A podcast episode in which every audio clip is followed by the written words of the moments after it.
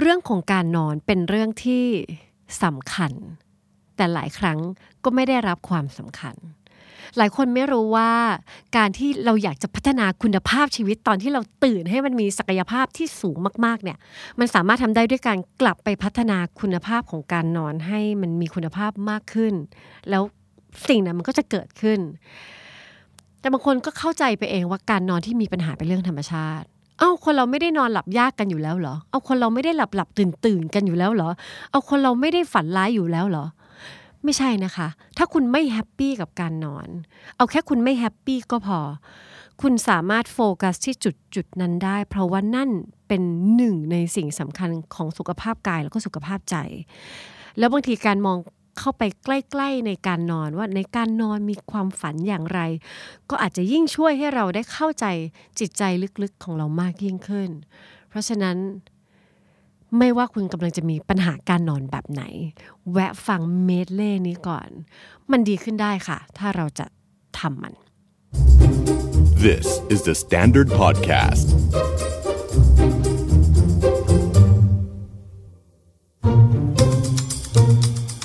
Are you okay? เรื่องง่ายๆ ธรรมดาทำทุกวันเป็นประจำสม่ำเสมอ ก็อาจจะเป็นเรื่องยากๆ ได้เหมือนกัน เราคุยกันหลายทีแล้วว่าการนอนเนี่ยสำคัญ เราก็อยากจะให้มันเป็นเรื่องง่ายๆ แหละ เพราะว่ามันสำคัญนอนน้อยมันก็ทำศักยภาพลด นอนเยอะก็ทำศักยภาพลด แต่บางทีพอมันมีปัญหาแล้วเราอยากจัดการ มันจัดการไม่ได้ง่ายอย่างที่คิดไง ทุกคนเข้าใจว่าเดี๋ยวเราก็หลับง่วงก็นอน หลายคนง่วงแล้วมันไม่นอนอะแล้วพอเข้าไปนอนแล้วมันไม่หลับ แล้วพอมันไม่หลับมันก็เกิดผลตามมาทางด้านทั้งจิตใจเอ่ยร่างกายเอ่ยวันนี้เราจะมาเจาะว่า เวลาที่เรามีปัญหาทางด้านการนอนเนี่ย มันส่งผลอะไรถึงปัญหาทางใจ แล้วปัญหาทางใจอะไร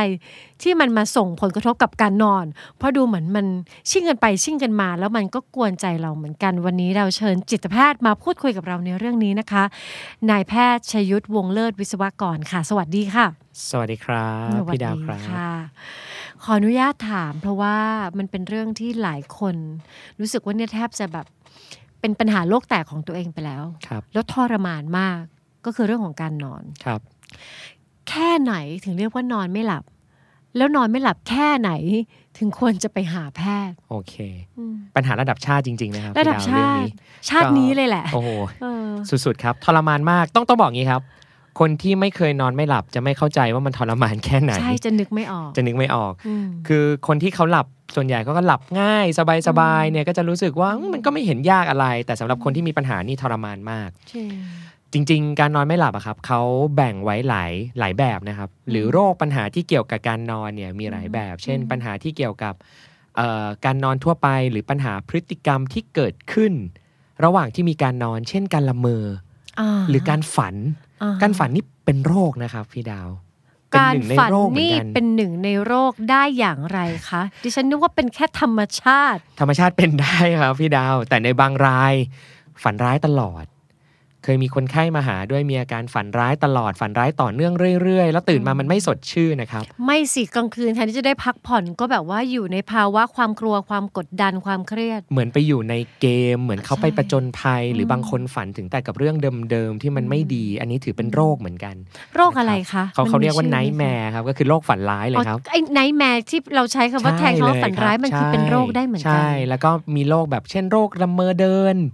ก็คือเดินแบบจริงจังห เอ รือ อเห็น ทำ เดิ กิ นอ จ อกไปจากกรรมแบบ บ้านจริงจัง ปีนรั้วเปิดออกไป ถูกต้องเลยครับพี่ดาวมันทำให้เกิดมันมีมันมีโรคแบบนั้นได้เช่นกัน แปลว่าถ้าเราเห็นสมาชิกในบ้าน ฝันร้ายบ่อยๆ กินข้าวเช้านี่เล่าตลอดว่าฝันร้ายยังไงบ้าง หรือเดินละเมอออกนอกบ้านไป ครับ จริง ๆ มันก็เป็นสัญญาณได้แล้วว่า เออเราไปพบ อาจจะเป็น จิตแพ ได้ ทย์ เลย ถูกต้อง แล้วนี่ก็เป็นอีกหนึ่งปัญหาคือ จิตแพทย์ใช่ไหมที่เราควรไปหา หรือเราควรจะไปหาหมอสาขาอะไรเดี๋ยวนี้ไปที่คลินิกหรือโรงพยาบาลก็จะถามว่ามาหาหมออะไร เป็นอะไรเราแบบ คือเหมือนให้เราวินิจฉัยตัวเองไปเลย ตา แล้วก็บอกไปเลย ออ เอ่อเรื่องนอนนะครับ ค่ะ สามารถหาได้หลายสาขาจริงพี่ดาว อืม สาขาที่จะเกี่ยวข้องจะมีประมาณ 3 สาขาครับ ค่ะมี สาขาแรกก็คือจิตแพทย์ได้ จิตแพทย์ นะ ก็ ครับ ได้ จิตแพทย์ได้ สาขาที่ 2 คืออายุรกรรมระบบประสาท อายุรกรรมระบบประสาท ใช่แต่เป็นอายุรกรรมระบบประสาทที่เชี่ยวชาญด้านการนอนนะครับมีนะครับ อืม อ่าอายุรกรรมระบบประสาทจะมีหลายสาขา อืม สาขาเกี่ยวกับเส้นสมองหลอดเลือด ค่ะ สาขาเกี่ยวกับการเคลื่อนไหว อืม หรือสาขาเกี่ยวกับการนอนอันนี้ตัวอย่างมีได้ค ระ บ บุเฉพาะเจาะจงไปเลย ได้เลยครับ แต่ว่าถ้าเกิดว่าไม่แน่ใจก็ต้องถามไปก่อน เขาจะคัดเลือกให้แต่ละโรงพยาบาลอาจจะมีรีซอสที่แตกต่างกัน เขาก็ไม่เหมือนกันเขาเรียกว่า ใช่ สกรีนนิ่งเน r s จะมี ใช่ จะมีคุณพยาบาลที่คอยฟังอาการของเรา แค่บอกเขาให้ละเอียดก็พอ ใช่เลย แล้วก็ ครับ เน้น ๆ ไปเลยว่า การนอน การนอนนอน ยาก ไม่ได้ อะไรอย่างนั้น หมออะไรก็ได้ช่วยหน่อย ใช่ นะคะส่งไป ใช่ครับ อืม อีกสาขาหนึ่งที่เจอได้คือหมอหูคอจมูกครับพี่ดาว โอ้อันนี้นึกไม่ออกเลยว่าจะไปหาหมอหูคอ หมอ จมูก หมอหูคอจมูก หรือโสตสอนาสิกนะครับว่า ค่ะ นะครับพี่ดาวเอ่อเขาจะมีผู้เชี่ยวชาญด้านการนอน เช่นกัน อืม เป็นโสตสอนาสิกที่เน้นด้านสลีปเลย แล้วเราจะรู้ได้ไงคะว่าเราจะไปทางไหน เพราะว่าไปแต่ละทีเนี่ยมันก็เสียค่าใช้จ่ายหนึ่งที แล้วถ้าไม่ตรงไปอีกหนึ่งที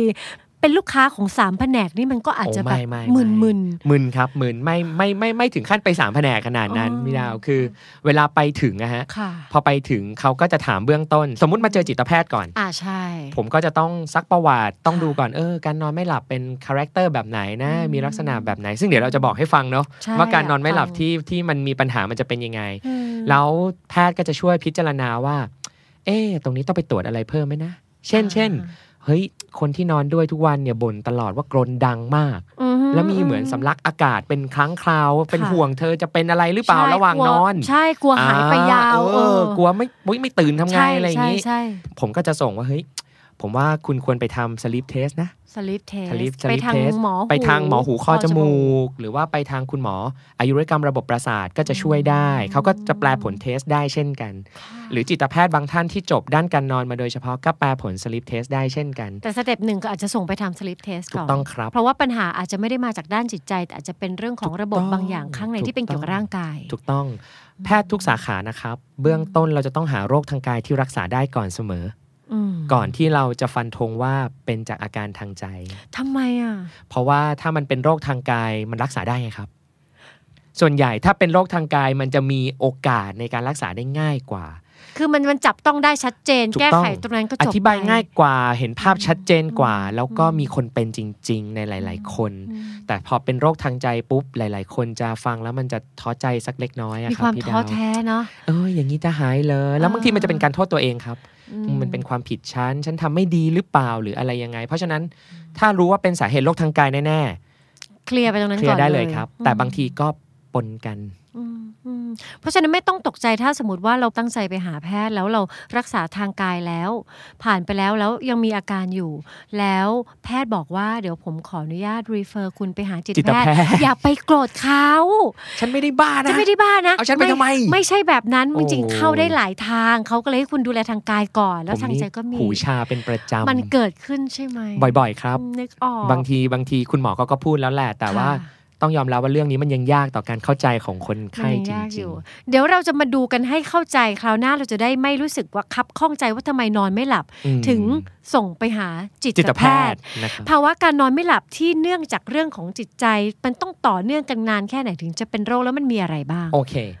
การนอนไม่หลับผมตีความสองด้านครับ ค่ะ คือเขาใช้คำนี้เขาใช้คำว่า ผู้ป่วยจะต้องมีความไม่พึงพอใจกับการนอนของตัวเองทั้งในแง่คุณภาพ และในแง่ปริมาณ ชอบ เออ ไม่พึงพอใจ ไม่พึงพอใจไม่พึงพอใจ พอใจไหม ดาวไม่พอใจตอนตื่น เพราะว่า ตื่นแล้วมันไม่สดชื่น อ๋อบ างคนเคยบอกว่าถ้าเรานอนเพียงพอ เราจะเด้งขึ้นมาเอง แล้วเมื่อนั้นเราจะรู้สึกสดชื่น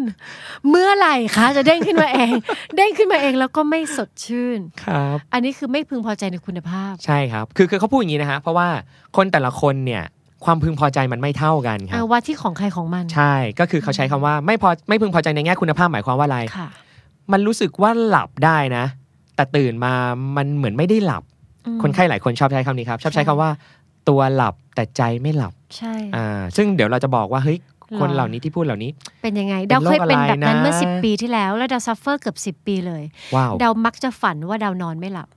แล้วพอตัดสินใจว่าเออนอนไม่หลับงั้นไม่นอนเลยแล้วกันลุกขึ้น ก็ค้นพบว่าตอนลุกเนี่ยคือตื่น แล้วก็เอ้าเมื่อกี้หลับอยู่นี่หว่า อืม แล้วก็กลับเข้าไปนอน เป็นอย่างนั้นอยู่ตอนช่วงแบบมหาวิทยาลัย โอ้ยอย่างนั้นทรมาน เพราะมันจะรู้สึกว่าเราเหมือนไม่ได้นอน ใช่ มันไม่ได้นอน อืม ตลอดเวลาโอเคแบบนั้น ค ก็ รับ เป็นแบบหนึ่ง เป็นแบบหนึ่ง ไม่ไม่ไม่พอใจในคุณภาพ คุณภาพก็คือรู้สึกไม่ได้นอนอ่ะ ไม่ได้นอน นไม่สดชื่น ไม่อิ่ม ไม่อิ่มอ่า อืม หรือปริมาณครับ ปริมาณ ปริมาณคือหลับได้น้อย หลับไปสองสามชั่วโมงตื่ ตื่นอีกแล้วเออหรือว่าหลับ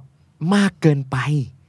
การหลับมากเกินไปหรือมันง่วงมากเกินไป มันก็เป็นความไม่พึงพอใจในปริมาณได้นะครับพี่ดาว โอ้ บางทีมันมึนหัว บางทีมัน ใช่ รู้สึกง่วงตลอดเวลา บางทีมันรู้สึกว่าเออะเออะนอนเออะเออะนอน อ๋อ การนอนในปริมาณที่ไม่เหมาะสมเนี่ยสามารถทำให้คนเรารู้สึกไม่โอเคได้ ไม่โอเคได้ ครับ ถ้าสมมติว่าเขาเออาเออานอนเออานอนแต่เขาแต่เขาพอใจแบบนั้นก็โอเคเนาะ ถ้าไม่เดือดร้อนนะ ถ้าไม่เดือดร้อน ไม่เดือดร้อนเขา ไม่เดือดร้อนหัวหน้าเขา ไม่เดือดร้อนเพื่อนร่วมงานเขา ต้องเป็นอย่างนั้นก่อนนะพี่ดาว เออ เพราะว่าสิ่งหนึ่งเลยที่จะต้องบ่งชี้ว่าเฮ้ยมาหาหมอเธอะคือ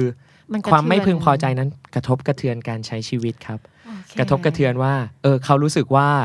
เขาใช้ชีวิตไม่ได้เลยว่ะ จริง ความง่วงมันทำให้เขามีความสามารถในการทำงานลดลง ความง่วงของเขาหรือว่าความนอนเยอะของเขา เออ มันทำให้บอสต้องมาว่าเขาว่าเฮ้ยทำไม อื การทำงานของคุณไม่มีประสิทธิภาพเมื่อไหร่ที่มันเริ่มส่งผลกระทบต่อการใช้ชีวิต ผมรู้สึกว่าตอนนั้นน่าจะถึงเวลาที่ต้องมานั่งทบทวนตัวเองว่าเราจำเป็นต้องพึ่ง หรือต้องควรจะหาผู้เชี่ยวชาญไหม เพราะมันมีทางออก นี่ครับ เดี๋ยวได้จะถามเลยว่าสาเหตุทางใจของสิ่งเหล่านี้เกิดจากอะไรได้บ้าง เพราะเราเริ่มประเมินแล้วว่า โห จริง ๆ ช่วงวัยเด็ก วัยรุ่น และวัยผู้ใหญ่ตอนต้นของเรา เราน่าจะเป็นมนุษย์ที่มีปัญหาด้านการนอน อันเนื่องมาจากซัมติง แต่ ว้าว ตอนนั้นเราแน่นอนเราไม่รู้ เด็กๆจะเป็นคนที่นอนยาวมาก พอตื่นปุ๊บจะต้องไปยืนพิงกำแพง เพราะรู้สึกหนักหัว บ้านมันหนักหัวมากตื่นมาแล้วจะหนักหัวทุกวันสองถ้านอนแล้วเหมือนตายไปเลย อืม ใครมาเคาะห้องตะโกนเรียกทางหน้า ไม่รู้ ต่าง ตัวเลย ไม่ได้ยินเลยเหมือนแบบมันชัดดาวน์ไปเลยจนแบบว่าที่บ้านเคยตกใจต้องต้องบุกเข้ามา โอ้ยน่ากลัวมากนะพี่ดาวไฟไหม้ขึ้นมาทีนี่ อ๋ จ อบ เล ไม่ ย จะ นะ ไม่รู้ โอเค แล้วพอโตขึ้นมาก็จะค่ะฝันว่านอนไม่หลับแล้วก็นอนหลับยากมาเนิ่นนาน เออ ใครมีลักษณะคล้ายๆ แบบนี้เดี๋ยวเรามาฟังกันดีกว่าค่ะว่ามันเกิดจากอะไรได้บ้าง อืมระยะเวลาครับพี่ดาวเขาบอกว่าคนที่เป็นพวกเนี้ย อืม ควรเป็นอย่างต่ำต่อเนื่องกันประมาณ 3 เดือนไอ้ โอ้โห คำว่าต่อเนื่องนะ เราชนะ ไอ้คำว่าต่อเนื่องหมายความว่าสัปดาห์หนึ่ง สัปดาห์ เป็นอย่างน้อย หนึ่ง 3 ครั้ง โอเค แต่แต่ว่าอันนี้ ก็เกิ ผม ก็ครึ่ง ใช่ ครึ่ง แต่ผมจะบอกงี้นะ ผมว่าอันนี้มันเป็นตามเกณฑ์การวินิจฉัยของแพทย์ แต่ถ้าใครรู้สึกว่าสมมุติ 2 ครั้ง อืม 2 ครั้งบ้าง 3 ครั้ง ก็ไม่ บ้าง พอใจแล้ว ถ้าไม่พอใจแล้วไปหาเถอะ อืม เพราะจิตแพทย์เวลาเขาประเมินจริง ๆเขาไม่ได้เคร่งตามเกณฑ์การวินิจฉัยพี่ดาว แต่เขาดูว่า เคร่งตมคุณ ถูก อืม ถ้าคุณไม่โอเค มาเรามาช่วยกัน ม เป็นอย่างนั้นครับ แต่มันไม่มันไม่มันไม่ได้จำเป็นว่า เฮ้ย เป็นมา 2 เดือนกับอีก 15 วันละ ขออีก 15 วันแล้วกัน ไปถึงจะได้ครบเกณฑ์แพทย์ อ๋อ เอ อื อ ม ไม่ไปจำเป็ เถ น อะ ไปเถอะ ถ้าไม่ไหวกับมันแล้วก็ไปเถอะ ใช ค่ะ ่ ไปเถอะไปเถอะ มันมีอะไรบ้างคะที่ที่นำพาสภาวะแบบนี้มาสู่เรา การนอนไม่มีคุณภาพแบบปริมาณไม่โอเคเนี่ย ครับแบ่งออกเป็น 2 อย่างก่อนครับพี่ดาวแบ่งออกเป็นเรื่องของโรคทางกายกับโรคทางใจแล้วกัน อ่า ผมแบ่งอย่างนั้นแล้วกันเนาะ ชัดๆกาย อ่า ใจ ชัดๆแล้วกันเนาะโรคทางกายเช่นไรอันเนี้ยตรวจสอบหาสาเหตุง่าย ที่ตะกี้พูดเลย ใช่ ตอน สลิป แรก เทสก็รู้แล้ว ถูกต้องครับเขาเรียกว่ากลุ่มอาการหยุดหายใจขณะหลับ อืม ภาษาอังกฤษเขาจะชอบย่อว่า OSA ฮะ OSA เอาคำเอา obstructive sleep apnea อ่า obstructive sleep apnea ใช่ ม ก็คือ OSA คือมักจะเกิดในคนอ้วนเนาะ ค่ะ หรือคนที่มีลักษณะของคอที่ค่อนข้างสั้น ค่ะ นะครับ อืม อาจจะมีปัญหาแต่แต่ไม่จำเป็นนะครับ ไม่จำเป็น ปัจจุบันบางคนเนี่ยไม่จำเป็นต้องอายุมากด้วยแต่ก่อนเราจะเจอบ่อยในคนอายุเยอะ อืม ๆนะครับแต่ปัจจุบันบางทีเด็กวัยรุ่นเรียนมหาลัยเนี่ย ก็เป็น บางคนต้องพกเครื่อง c p a p แล้วนะ ใช่ คือเครื่องช่วยหายใจ ซีแพค ขณะหลับ อืม นะครับ อืม กลุ่มอาการของคนที่มีลักษณะเหล่านี้ก็คือ จะหายใจแล้วจะมีการการกรนจะเจอได้ อืม เพราะว่าทางเดินหายใจเขาอะมันถูกอุดกั้น อืม ทำให้ลมที่จะออกมามันเป่าผ่านช่องแคบเล็ก ๆ เลยเป็นกรนเป็นเสียงดัง อ่า อีกอย่างหนึ่งที่จะเจอได้ก็คือลักษณะเหมือนสำลัก อ่า เออลักษณะเหมือนสำลัก อ่า อากาศอะ อ่า สำลักน้ำ อ่า แล้วก็บางทีจะสะดุ้งตื่น ค่ะ ตัวมา ค่ะ ถ้าเป็นบ่อยๆ เป็นมากๆ อันนั้นไม่ปกติครับ นั่นไม่ใช่เรื่องปกตินะคะ ไม่ แต่ ใช่ ถ้า เรื่อง คุณได้ยิน ปกติ ตัวเอง ครับ ทุกวันจนเป็นปกติ เข้าใจว่านั่นคือปกติของคุณแต่สิ่งนี้ไม่ปกติ ไม่ปกติครับ อ่า แต่มันจะมีจำนวนครั้งครับพี่ดาว คือพอไปทำสลิปเทสเขาจะมีจำนวนครั้งว่า ว่า กี่ครั้งที่คุณหยุดหายใจ เรียกว่าผิดปกติ เพราะคนปกติสามารถมีหยุดหายใจได้บ้าง มีได้บ้าง มีได้บ้าง แต่ถ้ามันเกินจำนวนครั้งที่เขาทำจากสลิปเทส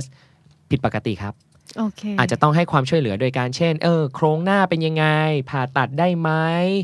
หรือว่าเราจะต้องใส่เครื่อง c p a p ม เพื่อช่วยโอ้โห ค่ะ แล้วก็หลายหมื่นเนอะ หลายหมื่น แพง นะ มาก เดี๋ยวมีคนรู้จักใกล้ตัวมาก แพงมาก แถวแถวๆรายการอายุโอเคโปรดิวเซอร์เนี่ย แหละ ไปทำสลิปเทส หยุดหายใจไป 90 ครั้ง โคตรเยอะ ขออนุญาต ในเท่าไหร่นะ หนึ่งนาที นาหนึ่งชั่วโมง หนึ่งชั่วโมงหนึ่งชั่วโมงหนึ่งนาทีไม่ไหวละ หนึ่งนาทีนี่แบบว่าเกินทุกวินาที ในหนึ่งชั่วโมงหยุดหยุดไป 90 ครั้งนั่นคือถือว่าค่อนข้าง โอ้ เย ย อะมาก รุนแรง นะ พอสมควรครับ ก็คือไปพบแพทย์เถอะ คือบางทีหลายคนคงเคยได้ยินจังหวะสำลักอากาศอย่าง ครับ ที่หมอโป้ว่าแห ครั ละ บ เพียงแต่ว่าสำลักปุ๊บก็อย่าเพิ่งรีบวินิจฉัยเอง เพราะ ใช่ มัน ครับ ต้องมีเกณฑ์ เพราะฉะ ใช่ นั้น ครับ ไปทำสลิปเทสก็ ใช่ครับ ได้ ส่วนใหญ่จะแบบว่าตื่นมารู้สึกไม่สดชื่นเลยอ่ะ ไม่สดชื่น มัน ล เพลียเพลียๆเพราะว่าเขาเขาเชื่อว่าออกซิเจน มันไปเลี้ยงสมองไม่พอฮะตอนกลางคืนแล้วมันจะเพลียเพลียๆคนใกล้ตัวคุณพ่อผม ค่ะ คุณพ่อผมก็เป็น อ่า ปัจจุบันคุณพ่อผมใช้เครื่อง c p a p ตลอด แล้วพอคุณพ่อผมใช้แล้วมันคุณพ่อบอกมันดีมาก ประเด็นสำคัญมันไม่ใช่แค่ทำให้หลับไม่ดีนะพี่ดา ค่ะ ประเด็นสำคัญคือถ้าเป็น obstructive sleep apnea หรือหยุดหายใจขณะหลับเนี่ย สิ่งที่จะเกิดขึ้นกับเขาในอนาคตคืออเบาหวาน ไขมัน ความดัน หรือว่าเรื่องของความเสี่ยงของการเกิดหลอดเลือดสมอง อุดตัน หรือแตกหลอดเลือดหัวใจอุดตัน แม่เจ้า จะเยอะขึ้น ลาม กว่า ไป คนปกติ ไกลมาก มั เพ เป็น ราะอะไรอะ มันเป็นมันเป็นคุณภาพชีวิตครับ เพราะว่าออกซิเจนมันมีความสำคัญ ค่ะ การนอนเนี่ยเป็นช่วงที่ร่างกายเหมือนรีบูตตัวเองและ อือฮึ ซ่อมแซมครับ ถ้าเกิดว่าการรีบูตหรือการซ่อมแซมของเรามันไม่โอเคนะ อืม แย่ อืม สุขภาพจะแย่มาก สุขภาพจะแย่หัวใจก็น่าจะต้องแบบเข็นมากมากๆ ถูก ทำมาต้อก ง มาก ถูกต้อง ๆอ่า สวัสดีค่ะ เฟิร์นศิรัทยาอิสระพักดีโฮสต์รายการ Morning Well นะคะ หากคุณเป็นคนหนึ่งที่ไม่อยากพลาดทุกข้อมูลสำคัญของตลาดทุน เฟิร์นขอแนะนำ The Standard Well สำนักข่าวใหม่ล่าสุดในเครือ The Standard นำเสนอข่าวสารรอบด้าน ทั้งเรื่องเศรษฐกิจ ธุรกิจ การเงินและการลงทุน รวมถึงอีกหนึ่งรายการสด Morning Well ไลฟ์ทุกวันจันทร์ถึงศุกร์7นาฬิกา อัปเดตข่าวเช้าในแวดวงธุรกิจและการลงทุน พร้อมวิเคราะห์สถานการณ์สดจากผู้เชี่ยวชาญ เพื่อให้คุณไม่พลาดข้อมูลสำคัญในการตัดสินใจทุกวัน ติดตาม The Standard Well ทุกโซเชียลมีเดียไม่ว่าจะเป็น Facebook Twitter Instagram และ YouTube เสิร์ชเลยที่ The Standard W E A L T H The Standard Well แล้วพบกันนะคะ เอาละนั่นคือทางกายเนอะ ทางกายมีอีกนะ มีอีกนะ มีอีก คนที่สูงอายุบางคนจะเป็นตื่นมาปัสสาวะตอนกลางคืนบ่อย แต่แล้ว หลับ ที่ฉัน ไม่ สูงอายุ ได้ แล้วใช่ไหม ๆ อุ้ยพี่ดาวอย่าสิ อย่าสิ เดี๋ยวคนคนเขาไม่รู้เขารู้หมดเลยตอนนี้ อ๋อเดาแซลเดาแซล เออ มันมันก็นั่นคือเป็นอาการที่ผิดปกติเหรอคะ อ่าต้องดูครับ กระเพาะปัสสาวะที่ไวเกินไป อืม นะครับ หรือคนไข้ที่เป็นเบาหวานที่ต้องปัสสาวะบ่อยๆ บางคนยังไม่ทราบว่าตัวเองเป็นหรือเปล่า แต่ว่าฉี่บ่อยจังเลย อืม ปัสสาวะบ่อยจังเลย เอ๊ะ ค่ะ ทำไมนะ หรือบางคนอย่างคุณผู้ชายนะครับ เป็น ค่ะ พวกต่อมลูกหมาก อ่า เขาไม่ได้ตั้งใจที่เขาอยากจะปัสสาวะนะครับ อืม แต่ว่าพอความไวในกระเพาะปัสสาวะเขามันเร็วมากอะ่ะ อืม มีปัสสาวะเกิดขึ้นนิ นิดหน่อย มันก็ รู้สึกแล้วว่ามันกระตุ้นแล้วว่า ออ เฮ้ยต้องมาฉีกแหละ ค่ะ อะไรอย่างนั้น เพราะฉะนั้นบางทีถ้ากินยาหรือรักษาให้เขาดีขึ้นเยอะนะครับ โอเคค่ะ ขึ้นไปเข้าห้องน้ำบ่อยๆ ลุกขึ้นมาบ่อยๆ กลางดึก หรือว่านอนแล้วมันไม่สดชื่น ถ้าอยากจะจัดการกับมันเพื่อให้คุณภาพชีวิตมันดีขึ้น ก็ไปจัดการเผื่อมันอาจจะเป็นอาการจากทางร่างกาย เราจะได้แก้ไข เพราะเอาจริงๆเพราะถ้านอนหลับไม่ดี กลางวันอ่ะงูดหงิ ง่ว ด ง ง่ายง่วง หงุดหงิด ฉุนเฉียวแบ ส บ มาธิความจำแย่มาก มันก็ลามมาเรื่องของใจอยู่ดี ใช่ อันนี้ ครับ คือเซกชันหนึ่งแล้วสนใจอีกอันหนึ่งว่า แล้วถ้าสาเหตุมันมาจากทางใจมันคืออะไรได้บ้าง ครับ ค่อนข้างเยอะครับพี่ดาว เนอะ เพราะว่าต้องบอกว่าอาการนอนไม่หลับเป็น universal symptom อืม คือมันเป็นอาการที่สามารถเกิดขึ้นได้กับความรู้สึก distress ในทุกๆรูปแบบ ต้องใช้คำนี้ครับ อาการที่มันมีอะไรมามาก่อกวนไม่โอเคทางใจทุกรูปแบบ มันจะไปโผล่กับที่การนอนห ถู ลั ก บ ต้องผมค่อนข้างมั่นใจว่าคนทุกคนบนโลกใบนี้ต้องเคยประสบปัญหาการนอนไม่หลับอย่างน้อยหนึ่งครั้งในชีวิต มั่นใจว่าตอนไปสอบก่อนจะสอบก็จะนอนไม่หลับตื่นเต้น ใช่ อ่านหนังสือยังไม่จบเครียด ใช่ หรือจะไปสมัครงานจะไป ใช่ ออกเดท เลิกกับแฟน เออ มีปัญหาความสัมพันธ์ จริง ทะเลาะกับแฟนก่อนนอน แน่นอน โอ้ยหลับไม่ดีเลย มัน ใช่ คิดเยอะ จริง เอ๊ะมันป่วยหรือเปล่า มัน อืม เป็นโรคทางใจหรือเปล่า อืม พูดยากนะครับ คือคงต้องดูความต่อเนื่องของมัน แต่อาการทางอารมณ์เนี่ยใด ๆ ก็ตามที่มีผลทำให้เราไม่สบายใจ อืม ค้างคานานๆ มีผลแน่นอน อืม ถ้าเอาตามเกณฑ์วินิจฉัย อือฮึ นอนไม่หลับอยู่ในเกณฑ์การวินิจฉัยโรคใดได้บ้างหลัก ๆ เลยก็คือซึมเศร้าครับ อืม โรคซึมเศร้า อือฮึ นะครับ major depressive disorder ค่ะ อย่างที่ทราบกันวิตกกังวล นอนหลับยาก เกิดขึ้น อืม ได้ครับ เกิดขึ้นได้ วิตกกังวล เหมือนกัน ได้ แล้วก็ในบางรายก็อาจจะเป็นปัญหาอาจจะมีเกี่ยวกับโรคจิตเภทก็ได้นะโรคจิต ดี๋ยวๆ เภ ไม่ ท ล้อล้อยังไงอะคะ โรคจิตเภทบางคนน่ะมีเสียงแวว อ๋อมีเสียงแววก็เลยทำให้ไม่ได้ มัน ไม่ รบ ได้หลับ กวนหรือก่อกวนหรือบางครั้งมันเกิดความหวาดระแวง หรือวิตก อืม กังวลที่เกิดขึ้นตลอดเวลาก็ทำให้เราไม่ได้แบบ มันตื่นตัวครับ มันเป็น hyper arousal state อะคือมันตื่นตัวเรามาก อืม มันทำให้เรารู้สึกว่าหลับยากก็เป็นได้ อืม เพราะฉะนั้นการนอนไม่หลับเนี่ยเป็นอาการแรก ๆ ของคนที่เป็นปัญหาโรคทางจิตเวชที่เจอได้บ่อยมาก แต่เธอจะบ่อยสุด หนีไม่พ้นเรื่องของซึมเศร้า แล้วก็วิตกกังวล แต่ว่าน่าสนใจเพราะบางทีไม่ใช่ทุกคนเท่าทันจิตใจตัวเอง ครับ บางคนมักจะปฏิเสธด้วยซ้ำเวลาที่มีอะไรบางอย่าง เช่นไม่ค่อยยอมรับว่าเครียด ไม่เครียด ไม่ยอมรับว่าเศร้า อืม ไม่เป็นอะไร อืม ไม่กังวล นิ แต่ ดหน่อย เสียง จัด สู การ ง ได้ มากเลยนะจะ อืม จะหางเสียงจะขึ้นสูงเลยน้ำเสียงไม่เป็น ไม่เครียด ไม่มีอะไรเลย แต่ตอนนอนนอนไม่ได้เลย อืม กระสับกระส่าย อืม นอนพลิกตัวไปมา อืม อะไรแบบนี้จริงๆ เราว่าอาจจะช่วยทำให้คนเหล่านั้นได้เท่าทันทางด้านจิตใจ สังเกตที่การนอน พี่ดาวพูดดีมากเลยครับ คนไข้พอพอพี่ดาวพูด ผมนึกถึงคนไข้ส่วนใหญ่มาหาผมแรกสุดเวลาเขาคัดกรองกับพี่พยาบาลนะ ค่ะ คัดกรองด้วยปัญหานอนไม่หลับนะ อืม เพราะว่าเขารู้สึกว่าเขาแย่ท็อกซิก อืม จากอาการนี้ ค่ะ แต่พอถามไปเรื่อยๆ แล้วอารมณ์เป็นไง เขาถึงค่อย ๆ บอกว่า เออ มันก็เศร้านะ มันกังวล มัน เนี่ย มี มั บาน งอ กุ้ ย่าง ง ใจ ทำให้ เรื่องงานมา อืม สองเดือนแล้ว อืมอืม แต่ตัวเขาเขาไม่ได้รู้สึกว่าความทุกข์ใจเรื่องงานเป็นเรื่องที่ทำให้เขาต้องมาพบแพทย์นะ อ่า แต่เป็นเพราะนอนไม่หลับ อ่าเพราะคนเข้าใจว่าอาการทางกายมีเมื่อไหร่ก็มาหาแพทย์ ถูกครับ แต่อาการทางใจเดี๋ยวมันเป็นเรื่องที่เดี๋ยวเดี๋ยวเดี๋ยวมันก็หายไปเดี๋ยวมันก็มาก็ไป ใช่ครับ แต่ไม่เป็นไรค่ะเราก็เริ่มจากทางกายก็ได้ถ้าทางกายมันทำให้เราได้ได้ไวแล้วเราจะได้เท่าทันจิตใจเราด้วย ถูกต้องครับ คราวนี้สำหรับบางคนที่จริง ๆ ฉันก็อาจจะไม่ได้มีปริมาณที่น้อยขนาดนั้นนะการนอน แล้วก็คุณภาพก็ยังโอเค แต่อยากจะพัฒนาให้คุณภาพการนอนหลับของตัวเองแบบ มีความเฮลตี้ขึ้น โอเค หน้าตามันควรจะเป็นยังไง หรือว่าเราเขาทำอะไรได้บ้าง โอเคครับเอ่อถ้าในในมุมผมแล้วกันพี่ดาว ผมมองว่าข้อแรกนะครับ อืม การนอนเป็นสิ่งสามัญที่มนุษย์ทุกคนทำได้ เพราะฉะนั้นจงอย่ากลัว ผมรู้ว่าพูดเหมือนง่าย เพราะคนบางคนที่เคยนอนไม่หลับมันยากมาก มันยาก แต่ผมจะบอกคนเหล่านั้นว่า ไม่ต้องห่วงครับ สักวันหนึ่งคุณจะหลับได้แน่นอน เพราะการนอน แน่นอน เป็นธรรมชาติของคุณ แต่อย่างนี้ฮะ พอคนเราเริ่มนอนไม่หลับเพียงหนึ่งหรือสองหรือสามครั้งบางคนยากยาวเป็นเดือน อืมอืมอืม ๆมันเกิดความกลัวเอ่อแนวความคิดตรงนี้ทำร้ายคนนอนไม่หลับ จนพัฒนากลายไปเป็นโรควิตกกังวลได้ตะกี้เราพูดว่าคนเป็นโรควิตกกังวลทำให้นอนไม่หลับถูกไหมฮะ ใช่ แต่คนที่อาจจะมีปัญหาใดๆ แล้วทำให้เขานอนไม่หลับช่วงหนึ่ง อืม สามารถพัฒนาให้เขาเป็นโรควิตกกังวลเกี่ยวกับการนอนได้เลยนะพี่ดาว อ๋อ เพราะมันกลัวครับเขานิถิบางคนเป็นอย่างนี้พี่ดาว พอช่วงตกเย็นปุ๊บ เฮ้ย คืนนี้ฉันจะหลับปะวะ คือคิดล่วงหน้าไปวันสี่ มันกลั ห้าว ชั่ว พี่ โม ดาง วมั มัน นมีความ ก ก ลัว ลัวเกิดขึ้น มันกลัวคนไข้หลายคนผมเป็นอย่างนี้ครับ อ่า พอเริ่มนอนไม่หลับมากๆ เขากลัวกลางคืน กลัวกลางคืน เพราะเขากลัวว่าเวลานอนไม่หลับมันจะแย่มาก เพราะอย่างที่ผมบอ ทน ก เนะอืม มันทรมาน มันทรมาน พี่ดาว การที่ต้องกลิ้งอยู่บนเตียงไปเป็นชั่วโมงสอง อืม ชั่วโมง ที่เราทำอะไรไม่ได้เพื่อหวัง อืม ผลให้มันหลับเนี่ย อื มันทรมานมาก เพราะฉะนั้นมันพัฒนาไปเป็นความกลัวการนอนไม่หลับและกลายเป็นวิตกกังวล อืม ไอ้โรคนี้มันร้ายครับ ยิ่งกังวล ยิ่งไม่ ยิ่งา หลับ อื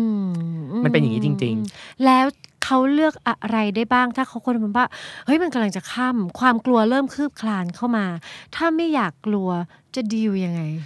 สิ่งหนึ่งเลยที่บอกคือ อืม เขานอนได้แน่นอน บอกกับตัวเองได้เลย บอ ว่าก กับ เฮ้ย ตัวเองแน่นอ เรา น จะ ว่าน อนได้แน่ คืนนี้นอนไม่ได้แต่วันต่อๆไปต้องนอนได้แน่นอน มันต้องมีสักวันที่นอนได้เพราะร่างกายมันดิวต่อเนื่องไป ถูก มี ต้อง จุดสิ้นสุดแน่นอน แทบจะไม่มีทางที่คนคนนั้นจะหลับไม่ได้ แต่บางทีมันเป็นความรู้สึกของเราว่าเราหลับได้ไม่ดีนะครับ อืม ข้อ 2 ถ้าผมบอกคนไข้ผมจะบอกอย่างนี้ว่า นอนเมื่อง่วง คนที่จะนอนเนี่ยบางคนจะต้องตั้งสเกดูกับตัวเองว่า เฮ้ยสี่ทุ่มฉันควรนอนว่ะ ฉันควรนอนเวลานี้ เพราะฉันจะต้องตื่นเวลานั้น ถูกต้อง อืม การตั้งสเกดูกับตัวเอง ถ้าคนนอนปกติ บางทีหลับได้ครับ อืม อินดิวส์ตัวเองหลับไม่ได้ยากมากสำหรับคนที่ป สำห ก รับบา ติ งคนใช่ แต่สำหรับคนที่เริ่มมีปัญหาเป็นเรื่องยากนะครับ ยากสิ ยังไม่ได้ง่วงเลยแต่รู้สึกเฮ้ยไม่ได้ว่ะมัน ต้อง ถึงเวลาที่ นอน ฉันต้องนอนแล้ว อืม ก็ลงไปนอนโอ้โหทร ยาก มาน สิ ครับทรมานมากพี่ ร่างกาย เล่ ยังไม่ได้ต้องการความการนอนเลย ไม่ได้ แต่ว่า เลย ความคิดต้องการนอน ไปแล้ว เออ ใช่ เพราะฉะนั้นถ้าอยากนอนดีๆ สิ่งสำคัญคืออย่างนี้ครับ ผมมองข้อแรกสุดเลย ค่ะ นอนเมื่อง่วงเท่านั้นครับ นอนเมื่อง่วงเท่านั้น ชอบอ่ะ นอนเมื่อง่วง มันง่ายมากเลย เพราะเด็กๆอ่ะ โดนบังคับนอนไงแล้วมันจะมีกิ้วต์มีความผิดติดตัวเมื่อเวลาที่เราอ่ะ นอนดึก บางทีเขาบอกหูนอนดึก บางทีรู้สึกโดนด่าด้วย มัน คืออะไรก็มันยังไม่ง่วงอะเนาะเออ แล้วแทนที่สิ่งที่ไอการนอนหลับมันจะทำงานกับเรา ไอกิ้วหรือความรู้สึกผิด มันไปผลักดันบังคับให้เราไปนอน กลายเป็นว่าก็ไปกันใหญ่ มันนอนไม่ได้ร่างกายมันยังไม่ต้องการ ถูกครับ การนอนนะ ผมไม่แน่ใจว่ามีมีอาจารย์เคยพูดหรือยังการนอนเหมือนเปิดปิดประตูนะพี่ดาว ยังไง หมายความงี้ เมื่อไหร่ประตูการนอนเปิด หมายความว่าช่วงนั้นน่ะ ที่ถ้าคุณล้มตัวนอนคุณจะหลับง่าย อืม แต่การนอนอ่ะ เมื่อมันมีเวลาเปิดมันมีเวลาปิดครับพูดง่ายคือไม่รู้เราเคยสังเกตกันหรือเปล่า มันมาเป็นห่วงห่วงๆใช่ ถู ไห ก ม ครับ เช่น สมมติเวลาเราดูละครหลังข่าวอยู่ช่วงหนึ่ง อ่า ปุ๊บเฮ้ย อย่าง วันนั้นเขาเพลียมากเขาง่วงมากเลยว่ะ อยากนอนมากแต่ละครสนุกอ่ะ มันกำลังเฮ้ยเราต้องดูให้ได้ ปรากฏดูไปเรื่อยๆปุ๊บเฮ้ย ตื่นว่ะ ทำไมหายง่วงแล้ววะ เออ มันหายไปเลย ใช่ใช่ใช่ ประตูมันปิดครับ ใช่ ประตูมันเปิดแล้วประตูมันปิด ถ้าจะรออยากให้นอนได้ใหม่ ค่ะ สองสาม รเปิด ชั่ว อี โม กรง บ อะกว่าไซเคิลประตูใหม่มันอาจจะเปิดใหม่อีกรอบนึง ซึ่งถ้าเกิดเราจะไปนอนก่อนประตูเปิดหลับยากขึ้น เพราะฉะนั้นสิ่งสำคัญก็เลย ถ้าเรารู้สึกว่าเราอยากพักนะ ค่ะ ง่วงเมื่อไหร่ค่อยนอน ข้อแรกนะครับ ค่ะ ข้อสองจัดบรรยากาศให้มันเอื้อต่อการนอนหน่อย เา ค ก็ รับ จริง แบบเทียนหอมไหม อารมาเทอราปีแต่สิ่งสำคัญเลยนะพี่ แสง ดาว ไฟคือ แสงไฟ แสงไฟชนะเลิศ แสงไฟชนะเลิศอย่างนี้ฮะ เอาเข้าวิชาการหน่อยเนาะ เอาได้ เดี๋ยว อยากเขาจะหา ได้ ว่าเราแบบจิตใจมากจนเกินไป อืม การนอนนะครับ ค่ะ ควบคุมผ่านฮอร์โมนตัวหนึ่งที่เรียกว่าเมลาโทนิน เมลาโทนิน ครับ อืม เมลาโทนินจะถูกเป็นสวิตช์ปิดเปิดผ่านแสงครับ อืม ผ่านแสง แสงจ้าจ้าๆแรงแรงๆเมลาโทนินหลังติดต่อย แสงน้อยๆ เมลาโทนินหลังบ้าบอ เขาขี้อายเนาะ เขาขี้อาย อ่าต้องปิด ต้อง แส ต้อง ง มืด ไฟ มืดหน่อยมืดมืดหน่อย า เพราะฉะนั้นคนเราความจริงอ่ะเขาถูกโปรแกรมมาให้นอนกลางคืนอยู่แล้ว ค่ะ ตาม จริง biological clock ของคน ม ก็คือ ตา พอเริ่มมื นาฬิ ด กาตามชีวภาพเลย ปุ๊บ ความง่วงเริ่มเกิดเมลาโทนินหลังอย่างที่หลาย ๆ คนชอบถามไงครับ ใช่ เฮ้ย ไปซื้อเมลาโทนิน ใช่ มากินก่อนนอน เห็นเขากิ ดี น ไหม กัน อะไรอย่างนี้ อื มันช่วยได้ในบางคนครับ อืม แต่บางคนอาจจะช่วยได้ไม่ดีนัก เพราะว่าปัญหาคือเขาไม่ได้ขาดเมลาโทนิน การที่เมลาโทนินมากไปสามารถเหนี่ยวนำการนอนได้บ้างนะครับ อืม แต่บางคนอาจจะไม่ได้ช่วยเท่าไหร่ เพราะว่าความกังวลหรือ arousal state ชนะ มันชนะเลิศ อื มันชนะเลิศเมลาโทนินครับ อืมอืม เพราะฉะนั้นถ้าเอื้อได้เอื้อหน่อยครับ เอื้อได้เอื้อหน่อย ปิดม่านหน่อยนึงหรืออะไร แต่บางคนบอกว่าไม่ได้ ฉันเป็นคนนอนในความมืดไม่ได้ ไม่เป็นไรครับ ไม่เป็นไรทำไง คุณนอน คะ ในแบบที่คุณคอมฟอร์ตละกัน เปิดไฟคุมโปงพอไหมคะ อะไรแล้วแต่เขาเลย ได้ไหม ผมว่าแล้วแต่เขาเลย อ่า เพราะว่าบางคนเป็นบางจงผมอย่างเงี้ย อื ผมต้องนอนมืดมืดๆอ่ะพี่ดาว เพราะผม อ๋อ รู้สึกว่าถ้ามันมีแสงอ่ะเปลือกตาเรามันบางมากนะพี่ดา ใช่ ว ใช่มันเป็นส้มๆอยู่ในตา เปลือกตา เนาะ มันเหมือนมีอะไรเรืองแสงอยู่ ใช่ปะมันมีส้มส้มๆอ่ะ แล้วเขาถามว่าไอ้ที่แสงเนี่ย เป็นเพราะว่าแสงมันผ่านตัว แล้วทำให้เมลาโทนินไม่หลัง่งหรือแสงมันผ่านตาแล้วเมลาโทนินไม่หลัง่งเพราะบางคนทำให้ตามืด อืม แต่เปิดไฟอย่างนี้ อืม เมลาโทนินหลั่งไหมคะ หลังได้อยู่ครับ แต่อาจจะไม่ชัดเจนคือยังไงก็ได้ เพราะว่าอย่างนี้ฮะเมลาโทนินจะรับรู้ผ่านแสงว่ามีแสงหรือไม่ผ่านดวงตาเท่านั้น โอเคเลิศ อ่า อาบแสงได้เท่าที่ต้องการ แต่ทำให้ตาตา เอา ปิด แส ส ง นิท ใช่เอาแสงตาอได้ย่า แต่ ส้ม แต่ตาอย่าส้ม เออ ตาต้องปิดเอาไว้อ่า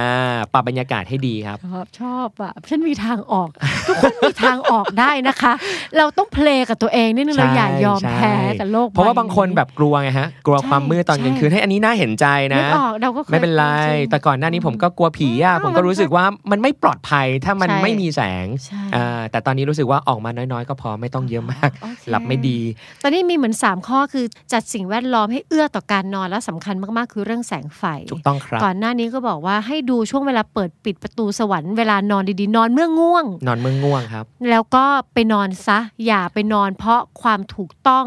ของเวลา ของเวลา ว่าเราควรนอนเวลา คว นี้ รนอน อ่ะ รืออย่อาหวงการนอน อย่าห่วงร อย่าหวงการนอนคนหลาย ๆ คนที่นอนไม่หลับจะชอบหวงการนอนจะรู้สึกว่ารีบนอนให้เร็วที่สุดเท่าที่ได้เผื่อหลับจะได้หลับได้ดี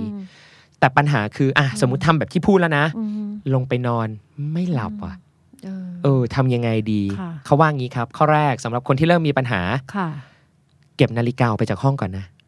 ไม่ต้องไปเฝ้าดูว่าฉันกลิ้งมาบนเตียงนานเท่าน าน ไหร่ เท่าไหร่ แล้ว แล้ว แล้วนี่มัน อ่า ผ่านมากี่นาทีแล้ว ถูกต้องแต่ให้กะเวลาของตัวเองครับ เช่นกิ้งไปกิ้งมาเฮ้ย น่าจะเกิน 10 15 นาทีแล้วว่ะ อืมฮึ ไม่ต้องไปสนใจว่าเป๊ะไม่เป๊ะ อืม แต่ถ้ารู้สึกว่าเกินสิ่งที่เขาแนะนำคือลุกขึ้นมาครับพี่ดาว โอ้ยอย่าพยายามต่ออ อย่าพยายามต่อ เพราะการนอนจะยิ่งแย่แล้วร่างกายเราจะจดจำความทรมานที่กลิ้งไปกลิ้งมานั้น อืม และยิ่งทำให้มันกังวลและหลับยากขึ้น อย่าเด็ดขาดเลย ลุ ลุ ก กขึ้นมา หาอะไรเบาๆทำ อะไรเบาๆในที่นี้ไม่ใช่บอบเอาหาอะไรเบาๆกินนะคะ ไม่ใช่ครับ หา ผม อะไรเบาๆทำ ทำครับผมทำเช่นเช่นเช่น meditation หายใจเข้าออก relaxation ใช่ technique ใช่ สบาย ใช่ใช่ ๆ อ่านหนังสือ อืม ดูทีวีหรืออะไร รายการเบาๆ ค่อนข้างอ่ะจะแนะนำก็ได้ครับ แต่ว่าแต่ว่าไม่กล้าแนะนำอย่างเต็มปากเพราะอะไรครับ บางครั้งทีวีมันมีสื่อที่มัน arouse มัน ที่มัน ก ก ระ ระตุ้ ตุ้น น ให้เรา เยอะ ตื่นตัวเยอะใช่ บางคนตื่นมาเล่นมือถือยิ่งไม่แนะนำเพราะอะไรแสงครับ อืมแสงนั้น ข้อแรกแสงข้อ 2 เรื่องการกระตุ้น ผมรู้สึกว่าสำหรับผมนะอ่านหนังสือหนังสือนี่เป็นยานอนหลับชั้นเลิศมาก หนังสือเรียนหนังสือ โด งาน ยโดย นี่ เฉ ห พาะ ลับ หนังสือ แน่ เรี น ย อน นหลับหลับชิบเป๋ หลั หมดเล ไวย หลับมาก แล้วก็สมาธิเบาๆ หรือกิจกรรมเบาๆ จนรู้สึกว่าถ้าหัวถึงหมอน ฉันน่าจะนอนได้นะ เอาตัวเราเป็น ค่อย ตั ล ว งไป ตั้ง นอนใหม่ แล้วลงไปนอน ที่สำคัญตะกี้เออดีเลยตะกี้พี่ดาวพูดเตือนพอดี ค่ะ อย่าทำกิจกรรมเหล่านี้บนเตียงครับ อืม เอาจริง ๆ คือเตียงเนี่ยนะ มีหน้าที่แค่สองอย่าง แค่ เท่านั้น นอน พี่ดาว นอนกับกิจกรรมทางเพศ ม สองอย่างเท่านั้นนะ อืมอืม บางคนเอาคอมไปนั่งทำงานบนเตียง จริง บางคนนอนดูทีวีบนเตียง ทำทุกอย่างบนเตียง สำหรับคนที่หลับได้ ผมก็จะพูดเหมือนเดิม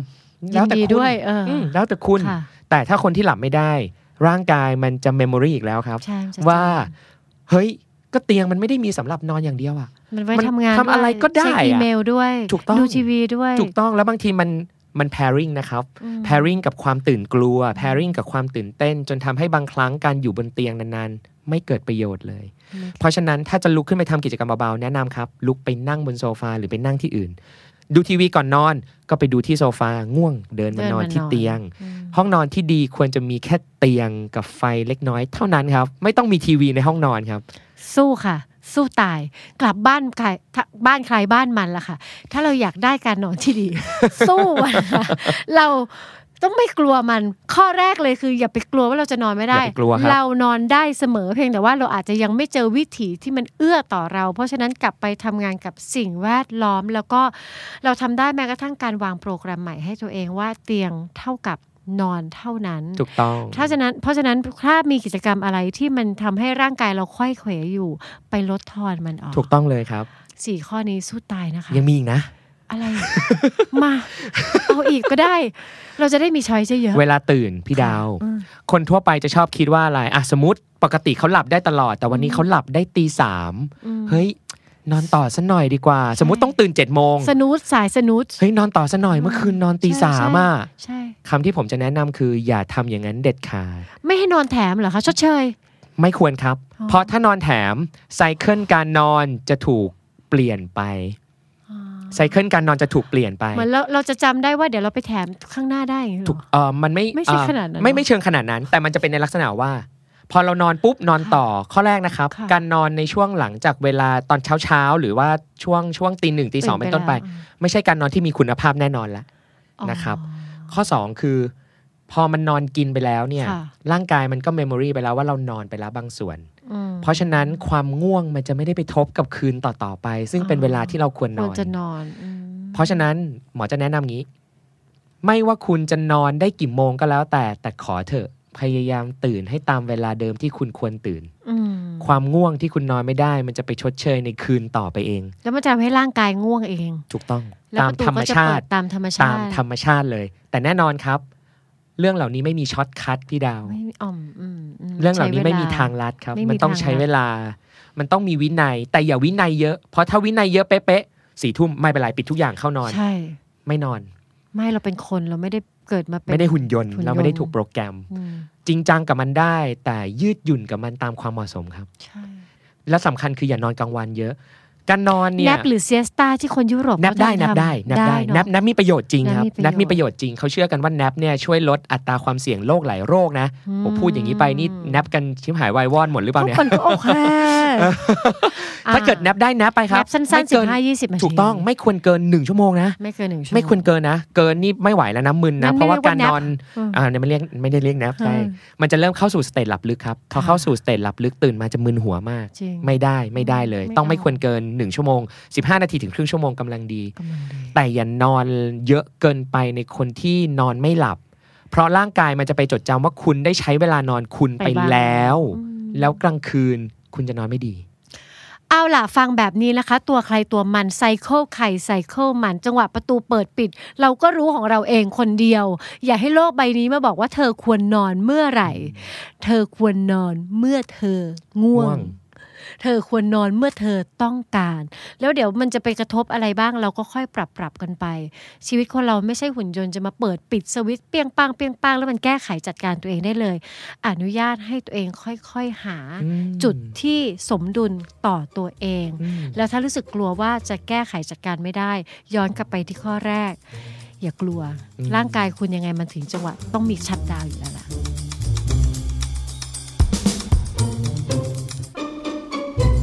นอนไม่หลับเกิดจากอะไร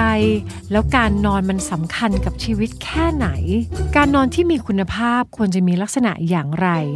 แล้วจะส่งผลถึงการมีชีวิตและความสัมพันธ์ที่ดียังไงบ้าง สวัสดีค่ะ ดุดดาววัฒนประกรณ์ และนี่คือ Are You OK Podcast Are you okay? Are you okay วันนี้จะพูดคุยถึง เรื่องที่ได้ยินในบทสนทนาในชีวิตประจำวันค่อนข้างบ่อย แต่เหมือนได้ยินแล้วมันก็จะเหมือนผ่านๆไป ทั้งๆที่จริง ๆ มันเป็นเรื่องที่สำคัญมาก นั่นก็คือเรื่องนอนไม่หลับ มาละเช้าเช้าๆเจอใคร ไม่รู้จะ small talk กับคนยังไงเอาเป็นยังไงบ้าง โอ้เมื่อคืนนอนไม่หลับอะแล้วก็ผ่านไปอ่ะทำงานกัน จริงๆ การนอนไม่หลับมันก็มีผลต่อทั้งร่างกาย แล้วก็จิตใจค่อนข้างเยอะมากวันนี้ เชิญคุณหมอทานตะวัน ที่พูดคุยกับเรามา หลาย EP แล้วมาพูดเรื่องนี้เพราะว่าอาจารย์ทานตะวันนั้นเป็นผู้เชี่ยวชาญเรื่องของการนอน ค่ะ ก็เลยอยากจะมาชวนพูดคุยอีกครั้งหนึ่งว่าไอ้เรื่องที่เราบอกว่านอนไม่หลับนอนไม่หลับเนี่ยจริงๆมันเป็นเรื่องเล็กหรือมันเป็นเรื่องใหญ่อะ อ๋อค่ะ ค่ะ ก็สวัสดีนะคะ ค่ะ ค่ะ ก็เรื่องการนอนการนอนเนี่ยสำคัญมาก เพราะว่าหนึ่งในสามของชีวิตคือนอนนะคะ คือ 24 ชั่วโมงเนี่ย8ชั่วโมงคือนอน ฉะนั้นคือเรียกว่าหนึ่งในสามของชีวิตเนี่ยคือรันด้วยเรื่องนี้ แล้วก็การนอนเนี่ยเป็นช่วงเวลาที่เราได้ชาร์จแบต ได้เก็บพลังนะคะ เพื่อที่จะโอเคว่าอีก 16 ชั่วโมงที่เหลือเราจะใช้ชีวิตยังไงนะคะ ฉะนั้นตรงเนี้ยการนอนเป็นพื้นฐานมาก ๆ เลยนะคะ ที่มีผลกับพลังการใช้ชีวิตในช่วงเวลาที่เราตื่นขึ้นมานะคะ งั้นแสดงว่าการที่เราได้ยินเพื่อนบอกเฮ้ยนอนไม่หลับอ่ะ จริง ๆ นั้นคือพื้นฐานหรือปัจจัยหลักของเขากำลัง ใช่ อยู่ใน ก็คือ สภาวะที่มันไม่ค่อยโอเค ใช่คือเรียกว่าหนึ่งในสามที่เป็นงานใหญ่อะอันหนึ่งของชีวิตเนี่ยมันสั่นคลอน มันมีปัญหา แล้วมันส่งผลอะไรได้บ้างคะแบบนี้ ก็ส่งได้เยอะหลายอย่างนะคะ พอนอนไม่หลับถ้าเป็นสั้นๆแป๊บๆก็ไม่ค่อยเท่าไหร่ แต่ส่วนใหญ่จะเจอเยอะที่เป็นปัญหาคือภาวะนอนไม่หลับเรื้อรัง ใช่ เรื้อรังก็คือเป็นเดือนๆเนาะถ้าในทางการแพทย์คือเรียกว่า 3 เดือนขึ้นไป สามเดือนอัพนี่คือถือว่าคุณ เรื้อรังละ เรื้อรัง เรื้อรัง นนไม่หลับ คือมีอาการเช่นนอนไม่หลับ เอ่อในแต่ละสัปดาห์เนี่ยสามคืนขึ้นไป และเป็นอย่างเนี้ยต่อต่อกันสามเดือน ต่อเนื่องอย่างเนี้ยขึ้นไปก็จะเรียกว่าเป็นภาวะของโรคนอนไม่หลับเรื้อรังนะคะ มันมีเคสหนึ่งอย่างนี้มันก็น่าจะแบบว่าโคตรพ่อโคตรแม่เลื้อหลังแล้วล่ะค่ะ เพราะมันเป็นปีๆแต่มักจะมีอาการแต่ก่อนนะ สมัยก่อนตอนวัยรุ่นกว่านี้ จะนอนแล้วรู้สึกว่าเหมือนนอนไม่ได้ นอนไม่ได้ แต่จะรู้ตัวอีกทีตอนตื่น พอลุกขึ้นมาปุ๊บแล้วก็ค้นพบว่าเอาเมื่อกี้หลับ แต่จริงๆข้างในอ่ะไม่ได้รู้สึกว่าตัวเองหลับ ค่ะ หรือบางทีหลับ แล้วก็ฝันว่าตัวเองอ่ะ นอนไม่หลับ ค่ะ แล้วก็ลำคาญเลยลุกขึ้น แล้วพอลุกขึ้นก็ค้นพบว่าอันนี้ฉันกำลังตื่นแปลว่าเมื่อกี้คือหลับ ค่ะ อันนี้คือการที่คุณภาพการหลับมัน ไม่ดี ไม่ดี ค่ะ ก็คือว่าในช่วงการหลับลึกของมันในการหลับเนี่ยนะคะ ของมนุษย์มันจะมีแบบช่วงหลับตื้นหลับลึกพูด ค่ะ ง่ายๆนะคะ ก็คือว่าแปลว่าขั้นบางทีการหลับแบบนั้นเนี่ยคือเป็นการหลับที่หลับตื้น หลับตื้น อ่า คือมีหลับเหมือนกัน แต่มันเป็นหลับตื้นนะคะ ก็เรียกว่าท่านภาษาอังกฤษเขาเรียกนอนเลมสเตจสองนะคะ มันก็จะหลับไม่ลึก ถ้าลึกต้องเป็นสเตจสามนะคะ ฉะนั้นบางทีมันอาจจะอยู่ที่สเตจสองเยอะนะคะ มันก็เลยไม่ลงไประดับสเตจสามซึ่งเป็นระดับลึกนะคะ เลยทำให้รู้สึกเหมือนไม่ได้นอน คือบางคนเนี่ยอาจจะถูกเถียงกับคนข้างตัวด้วยนะคะ ว่าฉันก็เห็นแกนอนทั้งคืน ใช่ ก็ไม่เห็นก็คือเห็นหลับอะคือไม่ก็ก็ก็หลับตาทั้งคืนน่ะ อืม แต่ว่าตัวเขาอะรู้สึกเหมือนเขาไม่ได้นอนทั้งคืน ไม่ เล อย เลย เพราะว่าเขาเป็นหลับตื่นตลอด อืม เนี่ย อัน ค่ะ นี้ก็ถือว่าเข้าข่าย ของการนอนไม่หลับ นอนไม่หลับ คือเป็นเพราะว่ามันเป็นเรื่องของคุณภาพการนอนที่ไม่ดี ค่ะ ค่ะ เออจะได้ตอนนั้นเพียงเถียงเพื่อนไม่ได้ เพราะเพื่อนบอกว่าอะไรนะเดาบอกเพื่อนว่าเดาฝันว่าเดานอนไม่หลับ เพื่อนก็แบบคืออะไรฝันแล้วก็คือหลับดูบอก จริง ค่ะ ๆ ฝันว่าตัวเองนอนไม่หลับสุดท้ายก็คืออ๋อทางการ เป็นห แพ นึ่ง ทย์ก็คือ เป็นหนึ่งของอาการนอนไม่หลับได้ เป็นหนึ่งของ คือแบบนี้นะคะ อืม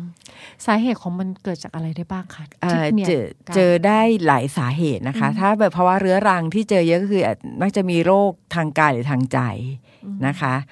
ส่วนใหญ่นะคะ ค่ะ คือโรคทางกายก็คือการนอนต้องเล่านิดนึงว่า การนอนหลับพร้อมจะเกิดเมื่อกายและใจผ่อนคลาย อืม คอนเซปต์มีแค่นั้นเลยนะคะ เมื่อกายและใจผ่อนคลาย ความง่วงมันพร้อมเกิดเป็นธรรมดานะคะ ในภาวะกลางคืนเนี่ยทุกอย่างมันเอื้อให้เราหลับอยู่แล้ว มันมืด ไฟ มันเงียบมัน มืด อะไรอย่างเงี้ยนะกิจวัตรอะไรไม่ได้มีเยอะแล้ว ค่ะ มันพร้อมเอื้อ ถ้าการและใจเราผ่อนคลายความหลับจะเกิดเองเป็นธรรมดา แต่เมื่อมีอะไรสักอย่างที่มันไปมีเหตุทำให้มันไม่ไม่ผ่อนคลายแล้ว เช่นร่างกายที่ไม่ผ่อนคลาย เช่นอาจจะมีโรคกรดไหลย้อน ค่ะ ท้องไม่สบาย หรือปวดเรื้อรัง อืม นะคะอ่าหรือมีโรคหัวใจอึดอัด อืม หายใจไม่สะดวกเนี้ยอ่ะ อืม ก็หลับยากได้นะคะ นี่คือทางกาย อืม ส่วนทางใจก็เช่นความเครียดความวิตกกังวลโรคซึมเศร้า อืม อ่าหรืออาบางคนเป็นโรคทางจิตที่มีเสียงแว่วอะไรเงี้ย อ่า อาจจะมารบกวนการนอน อืม อ่าทางใจอย่างเงี้ยนะคะ ฉะนั้นคือถ้ามีฝ้ากกายหรือฝ้ากใจที่ไม่ไม่ผ่อนคลายเนี่ยมันก็จะส่งผลให้หลับยากอันนี้เกิดขึ้นได้นะคะ พอฟังแบบนี้ก็เห็นด้วยว่าเออนึกภาพออกว่าถ้ามีเงื่อนไขแบบนั้น ค่ะ เกิดขึ้นกับเรา มันก็น่าจะไปอยู่จุดที่ผ่อนคลายได้ยาก แต่คราวนี้ของแต่ละคน ถ้าเราไม่รู้เลยว่า ไอ้ที่นอนไม่หลับเนี่ย คือมันเกิดจากอะไร ค่ะ คือก็ดูเหมือนวันแต่ละวันมันก็ผ่านไปปกติดี อืม ก็ทำงานเหมือนชาวบ้านเขา ค่ะ กินอาหารก็กินอาหารพร้อมคนอื่น ๆ ค่ะ โรคภัยทางกายก็อาจจะไม่มี แต่รู้ตัวอีกทีก็คือตอนขึ้นเตียงละ อืม เออไม่หลับอะตาค้างอยู่ในความมืดมานาน ค่ะ หรือบางทีก็ลุกขึ้นมาเดินไปเดินมาตอนกลางคืน แล้วมันไม่รู้ว่ามันเกิดจากอะไรเราทำไงดีอะคะ ทีนี้มีสองสามอย่างนะคะ คืออันที่หนึ่งก็คือต้องหาสาเหตุว่านอนไม่หลับจากอะไร อ่า ฉะนั้นก็ถ้าไม่รู้จริงๆแนะนำพบแพทย์ เพราะว่ามันเริ่มมันเรื้อเรื้อรังแล้ว แล้วมันเริ่ม ค่ะ กระทบกับชีวิตเนี่ยก็ต้องให้แพทย์ช่วยแล้ว หมอ มั ใน น วงเล็บได้ไหมคะ เจอแพทย์สาขาไหนอะคะ เอ่อจริง ๆ แพทย์ที่เอ่อมีความสามารถเรื่องรักษานอนไม่หลับก็คือเป็นจิตแพทย์เนี่ยแหละค่ะ อ๋อ ค่ะ เพราะว่าจริงๆอันเนี้ยเจอเยอะแต่ว่าจริงๆหมอจะถามอย่างอื่นด้วยนะคะ ถ้าพบว่าให้ยสาเหตุหลักเป็นโรคทางกาย อืม ก็คุณหมอก็จะส่งไปปรึกษาคุณหมอที่เชี่ยวชาญเรื่องโรคนั้น ค่ะ ทางกายก็จะได้รักษาที่สาเหตุนะคะ อีกอันหนึ่งที่สำคัญมากของปัญหานอนไม่หลับก็คืออพฤติกรรมชีวิต อืม หลายคนไม่รู้ตัวว่าตัวเองมีพฤติกรรมชีวิตที่ทำให้หลับยากนะคะ เช่นอะไร อ่า บ้างคะ เช่นนะคะก็คือว่าชีวิตที่เดี๋ยวนี้คนยุคใหม่ค่ะ ชากาแฟ อ๋อเออใช่ คาเฟอีนนะคะชากาแฟน้ำอัดลมโกโก้ช็อกโกแลต บูสเตอร์ระหว่างวันไง อ่า คะ ดื่มกันแบบว่าเป็นธรรมชาติในะยุคนี้ก็อาดื่มกันไป แต่ว่าบางคนก็รู้สึกว่าเฮ้ยเพื่อนเราก็ดื่มไม่เห็นก็เห็นหลับไม่เห็นเป็นไรเลยอย่างเงี้ย ซึ่งต้องบอกเลยว่าสภาพร่างกายแต่ละคนไม่เหมือนกัน คือบางคนเนี่ยเรียกว่าดื่มกาแฟเรียกว่าเหมือนจะฉีดเข้าหลอดเลือดยังหลับอะนะคะ อืม ได้ แต่บางคนเนี่ยดื่มนิดเดียวก็ไม่หลับแล้ว คืออ่อนไหวกับมัน อ่า ซึ่งอันนี้เราต้องสังเกตตัวเอง แต่ตัวคาเฟอีนจริง ๆ ยังไงก็มีผลทำให้หลับไม่ดี แม้คนที่หลับง่ายนะคะ ดื่มกาแฟเนี่ยไอ้ดื่มคาเฟอีนนะคะ มันก็จะคาเฟอีนมีผลทำให้ไปขัดขวางการหลับลึกอยู่ดีฉะนันคุณภาพการนอนเนี่ย มันจะสู้คนที่ไม่ดื่ม อ่า ไม่ดื่มเลยจริงๆจะดีกว่า โดยเปรียบเทียบนะคะ หรือวันที่เขาไม่ดื่มกับวันที่เขาดื่ม จริง ๆ แล้วสมองของการหลับลึกจะดีจะต่างกันนะคะ งั้นแนะนำให้ทดลองมันยังไงดีคะ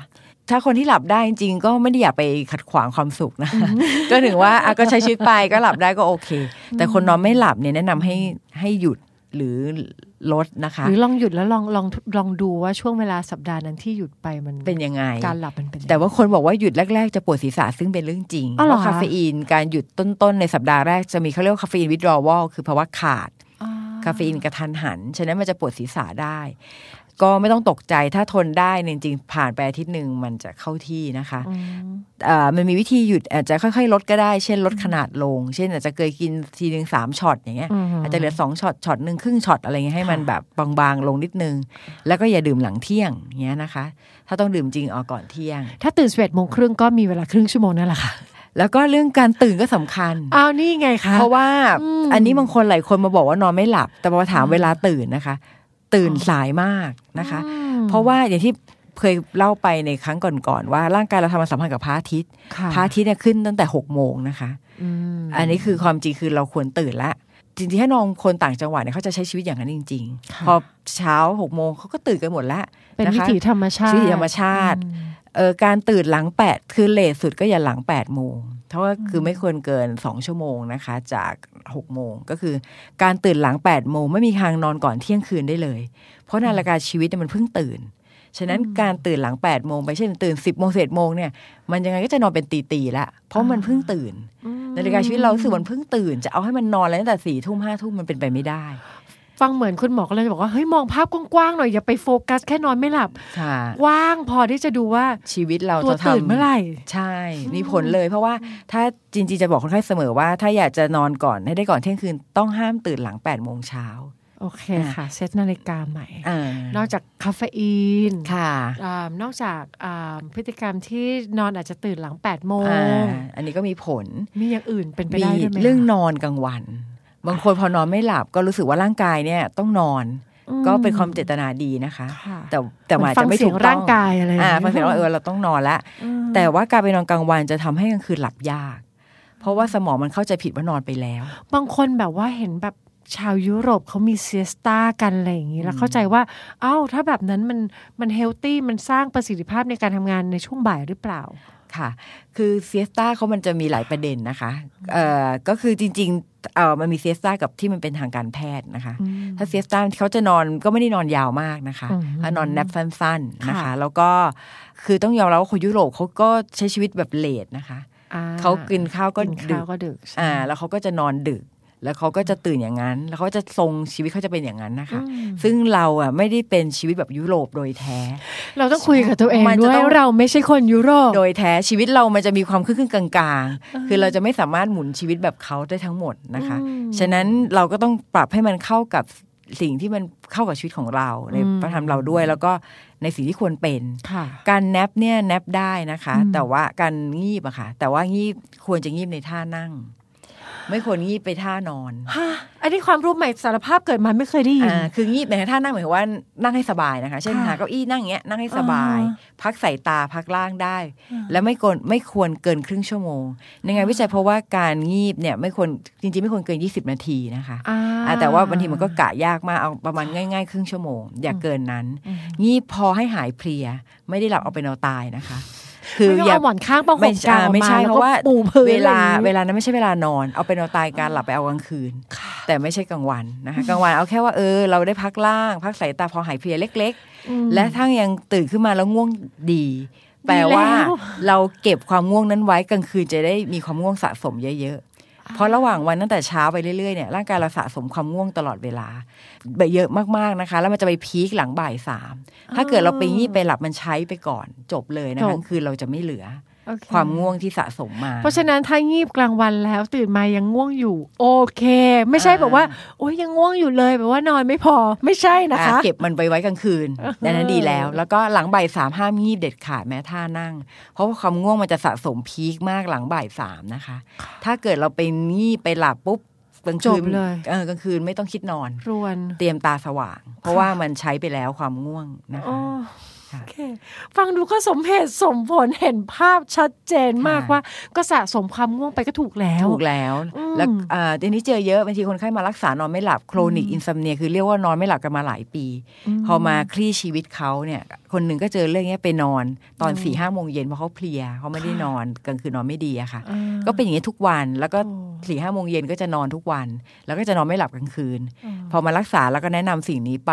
เพียงอาทิตย์เดียวกลับมานอนดีเลย โถ เออคือแค่นี้บางคนเขาเรียกว่าเส้นผมบางภูเขาอะคือไม่รู้ตัว อ่าไม่รู้ นะคะ ตัวอ่านี่คือเราเราเราเห็น อืม ภาพพฤติกรรมที่ทำให้เราเกิดอาการนอนไม่หลับแล้ว แล้วอะไรที่มันเกี่ยวกับจิตใจที่ทำให้เรารู้สึกนอนไม่หลับบ้างคะ ก็คือความคิดนะคะ คือ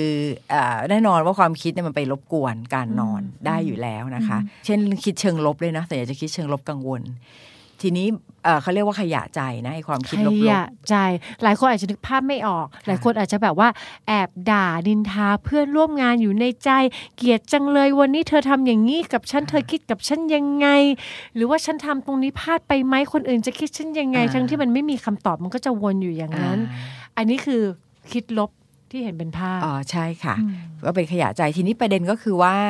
มันมีสองสามส่วนที่เราสามารถเอ่อเรียกว่าทำความสะอาดใจเราได้ก่อนนอนนะคะ ลดขยะใจเหล่านี้ My cleansing ค่ะ before bedtime ค่ะ โอ้ อ่ะ ยังไงคะ เป็นเรื่องดีนะคะทำให้เราหลับไปได้วยหัวโล่งโปร่ง เราจะ อ๋อ หลับง่ายและสบาย ทีนี้วิธีการคือเลือกเทคนิคกระดาษเปล่า หากระดาษเปล่าแผ่นหนึ่งนะคะ แล้วเราก็ลิสต์ปัญหา อืม ว่าเรามีอะไรบ้างที่มันวนกับเราเหลือเกินนะคะ อืม ในวันนี้ อยากจะให้ทำสักล่วงหน้าก่อนเขานอนสักชั่วโมงสองชั่วโมงนะคะเผื่อเราได้มีเวลาตกผลึกกับมัน ก็อาจจะสักสองสามเช่นสมมติมีสามประเด็นที่เราวนมากอ่ะก็เขียนไป แล้วลองแยกว่าไอ้สามประเด็นเนี่ยมันอยู่อ่ะแยกเป็นสองฝั่งนะคะ ปัญหาแก้ได้กับแก้ไม่ได้ อ่าเอาเอาเอาปากกาขีดไว้ก่อนเลยก็ อ่ะขี ได้ ด ว่าอ่า อ่า ปัญหาที่วนอยู่ถ้าแก้ได้ขีดทางซ้าย อ่า ถ้าเรื่องนี้แก้ไม่ได้ไปทางขวา อ่าสมมุติว่ามีสองเรื่องที่อยู่ฝั่งแก้ได้เนี่ยค่ะ แก้ได้หมายถึงว่าอยู่ในวิสัยที่ตัวเราเนี่ยจัด เรา การได้ สามารถควบคุมจัดกา อ่าร คว แก้ บคุ ได้ มจัดการได้ อืม แล้วก็เขียนให้มันเต็มที่เลย ค่ะ หาทางออกให้สุด แล้วมันจะโล่งนะคะ อืม เพราะหลายครั้งพอวนในหัวเนี่ยมันจะคิดวนไปวนมาแล้วไม่ได้ทางออก แต่พอเขียนออกมาแล้วบางทีเฮ้ยหลายเรื่องมันง่ายกว่าที่คิด อันนี้เคยทำกับคนไข้นะคะคนไข้เขาทำแล้วเขาบอกว่าเฮ้ยเรื่องนี้เขาคิดมาตั้งนานเขารู้สึกมันใหญ่มาก แต่พอเขียนออกมาเอ้ามันแค่นี้เอง อืม เออแล้วมันก็โล่งเพราะมันได้แนวแล้วที่เหลือก็คือทำตามนั้น ม อ่าส่วนฝั่งที่แก้ไม่ได้ พอเขียนออกมาเนี่ยจิตมันจะเกิดภาวะหนึ่งเขาเรียก wisdom หรือปัญญาภายในว่า อ่ะ อ๋อแก้ไม่ได้เนาะมันอยู่วิสัยทำอะไรไม่ได้แล้วอะ อืม มันจะปล่อยวางได้เอง แต่ตอนวนในหัวเนี่ยมันวนแบบขาดสติอะแล้วหลายครั้งเราจะวนกับเรื่องที่เราแก้ไม่ได้นะคะ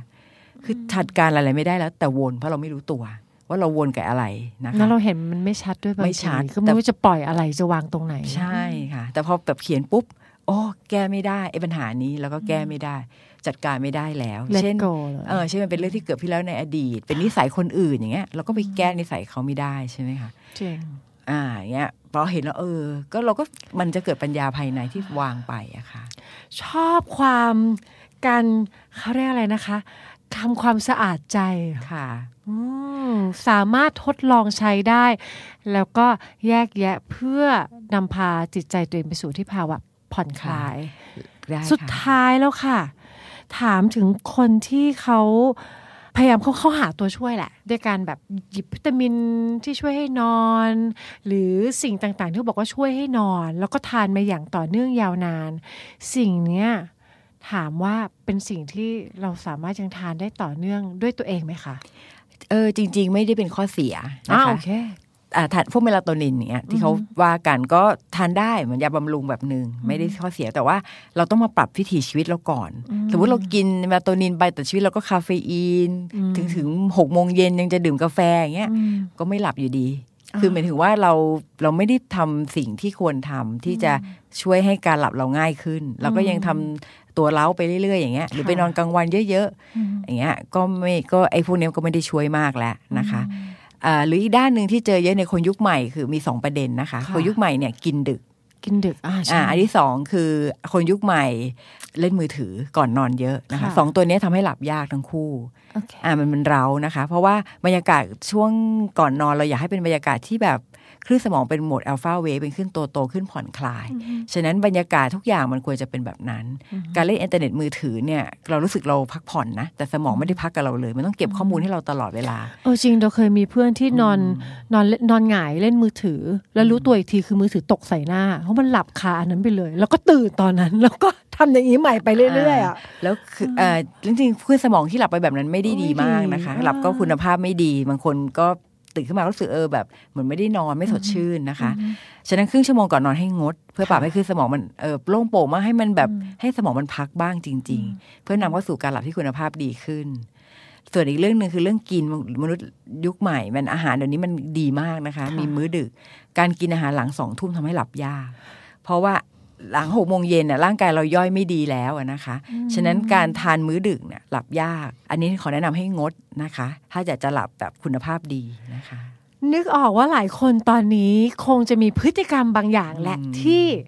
มันเอื้อสู่ภาวะนอนหลับไม่ค่อยได้หรือว่าหลับอาจจะไม่ค่อยมีคุณภาพ ค่ะ แต่ถ้าเรามองแบบตรงไปตรงมากับวิถีการหลับของเราจริงๆแล้วคนพบมัน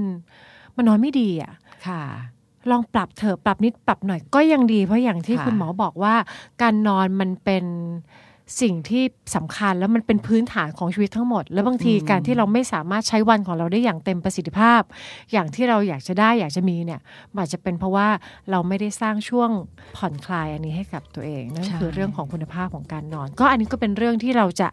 ต้องจัดการดูแลตัวเองแหละ ถ้าเราอยากให้วันของเรามันเต็มที่แบบที่อยากได้ ค่ะ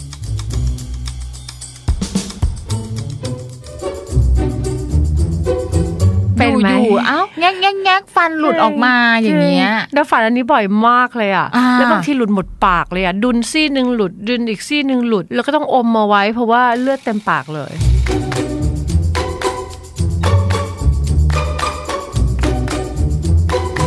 ชอบฝันว่าเดินออกจากบ้าน แล้วอีกทีหนึ่งรู้ตัวมองลงไปคือเปลือยอยู่ เอ๊ะ แล้วก็จะงงตัวเองว่าทำไมฝันเรื่องเดิมซ้ำๆว่าตัวเองไม่ได้ใส่เสื้อผ้าบ่อยจัง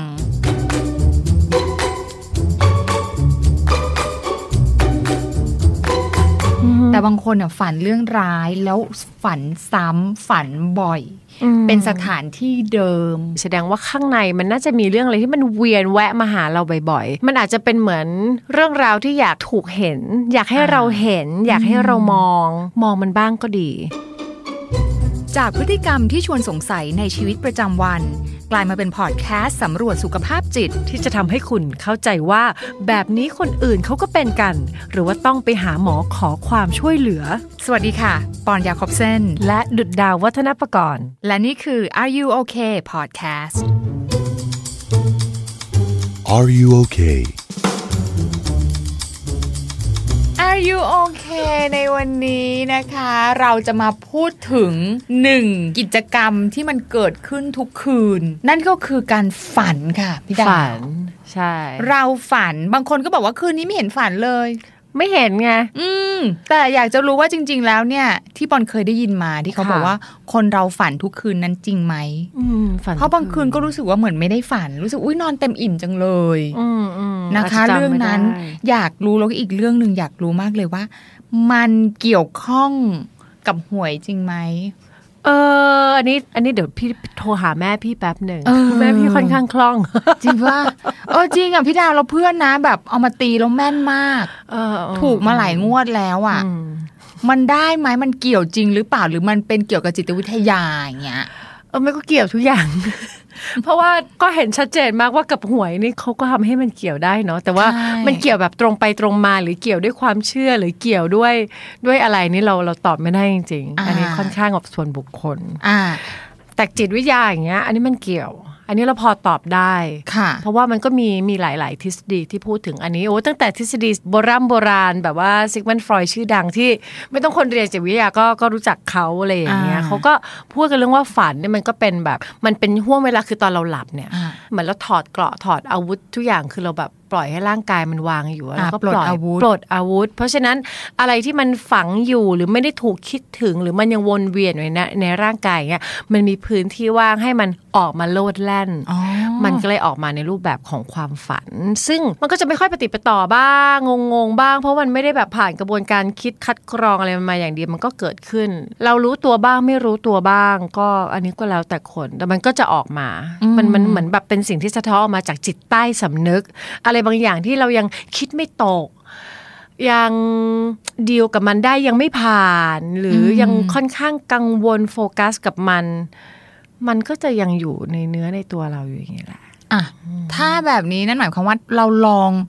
pay attention ไปที่ข้อมูล เวลาเราฝันดู มันก็อาจจะให้ความหมายอะไรกับเราได้ มันให้ความหมายมันมีความหมายด้วยแต่ว่าความหมายมันอาจจะบางทีอาจจะตรงตัวดังนั้น หรืออาจจะไม่ตรงตัว สามบนโต๊ะต่างๆ เต็ง เห็นไหมก็ยังมีความเชื่อมโยงไปที่ตัวอ เอยู่ อ เหมือนอย่างซิกมันฟรอยเขาจะมีมีหนังสืออะไรนะทำนายฝันคำแปลฝันนะเคยเห็นตามร้านหนังสือไหม อ่า คะ ซึ่งเขาบอกว่าซิงมันฟรอยนี่คือเอะอะอะไรอารมณ์ทางเพศหมดเลย อ่าช่วงนั้นเขาค่อนข้างโบไปทางนั้นจริง ๆ ว่าทุกอย่างคือความจากการที่เราเก็บกดความต้องการทางเพศเอาไว้นั่นนู่นนี่ แต่ว่าหลังๆ ก็มีทฤษฎีอื่นมาโอ้ย คือคนเราไม่ได้ถูกดรายด้วยความต้องการทางเพศอย่างเดียวมันมีอย่างอื่น ไปด้วยที่มันก็มีอานุภาพและส่งผลเกี่ยวกับจิตใต้สำนึกเรามากกว่านั้น มันก็มีมากกว่านั้น อืม มากกว่า ไม่ใช่ว่าแบบว่าวิที่ฝันแบบว่าเยอะแยะมากมายคือหมกมุ่นเก็บกดทางเพศก็ไม่ใช่ขนาดนั้นค่ะ โอ้เห็นบอกว่ามีข่าวยุงด้วย ใช่ บอกว่าเติมเต็มความปรารถนาที่ขาดหายไปในชีวิต อืมอืมบางทีเราก็ขาดอะไรบางอย่าง ต้องการอะไรมาก ๆ บางอย่างลึกๆ แต่ว่าเอิ่มจิตรู้คิดของเรามันมันไม่รู้อ่ะมันมันไปไม่ถึงบางทีมันก็ยากนะ สมมติเราถาม อ่า ปอนว่าปอนคะขอถามจริงๆ ความต้องการสูงสุดในชีวิตจากเบื้องลึกของหัวใจคืออะไรคะโอ้โห ดำไปไม่ลึกพอ มันมันอาจจะต้องใช้เวลาถ้าจะ อ่า อยากลึกขนาดนั้นใช้เวลาทบทวนสารตะใด ๆ แต่ระหว่างฝัน ระหว่างฝันบางทีมันอาจจะเจอช่องที่มันแบบเคลื่อนกันไปเคลื่อนมาระหว่างเลเยอร์ต่างๆ ของความคิดความต้องการอย่างเงี้ยมันอาจจะปึ๊บออกมาเป็นท่อนๆ ออกเป็นเหมือน สัญลงสัญลักษณ์อะไรให้เราได้ อืม ได้ตีความถ้าเราอยากรู้เกี่ยวกับความรู้สึกลึกๆของเรา เราอาจจะไปคุยเรื่องเกี่ยวกับฝันที่เราฝันบ่อยๆ ฝันใกล้เคียงฝันแบบนี้ กับคนที่เป็นนักจิตบำบัดที่เขามาทางด้านการแบบว่าค้นหาจิตเรื่องราวในจิตใต้สำนึกก็อาจจะมีความหมายลึกซึ้งไปได้ นั่นหมายความว่าถ้าเราไปหานักจิตบำบัด อ่าฮะ เราอาจจะไปคุยเรื่องต่าง อือฮึ ๆ ถ้าเราเล่าให้เขาฟังเรื่องความฝันเขาก็ อือฮึ สามารถที่จะแปลความหมายได้จากฝันของเราไหมคะ เดาไม่แน่ใจบางคนอาจจะทำได้แต่เดาคิดว่าเขาอาจจะไม่ได้แปลได้ตรงตัวคือสิ่งเช่น สมมติว่าปอนฝันว่า ฝันว่าตกบันไดอย่างเงี้ย อ่า แล้วเราก็ฝันว่าตกบันได แต่เผอิญว่าชีวิตประจำวันของปอนกับดาวเราก็ไม่ได้อยู่ด้วยกันตลอดเวลาปอนก็มีแบ็กกราวด์เรื่องราวของปอน อืม ดาวก็มีแบ็กกราวด์เรื่องราวของดาว เพราะฉะนั้นการที่เหมือนเขาจะแปลเขาอาจจะแบบมองเป็นเหมือนแบบ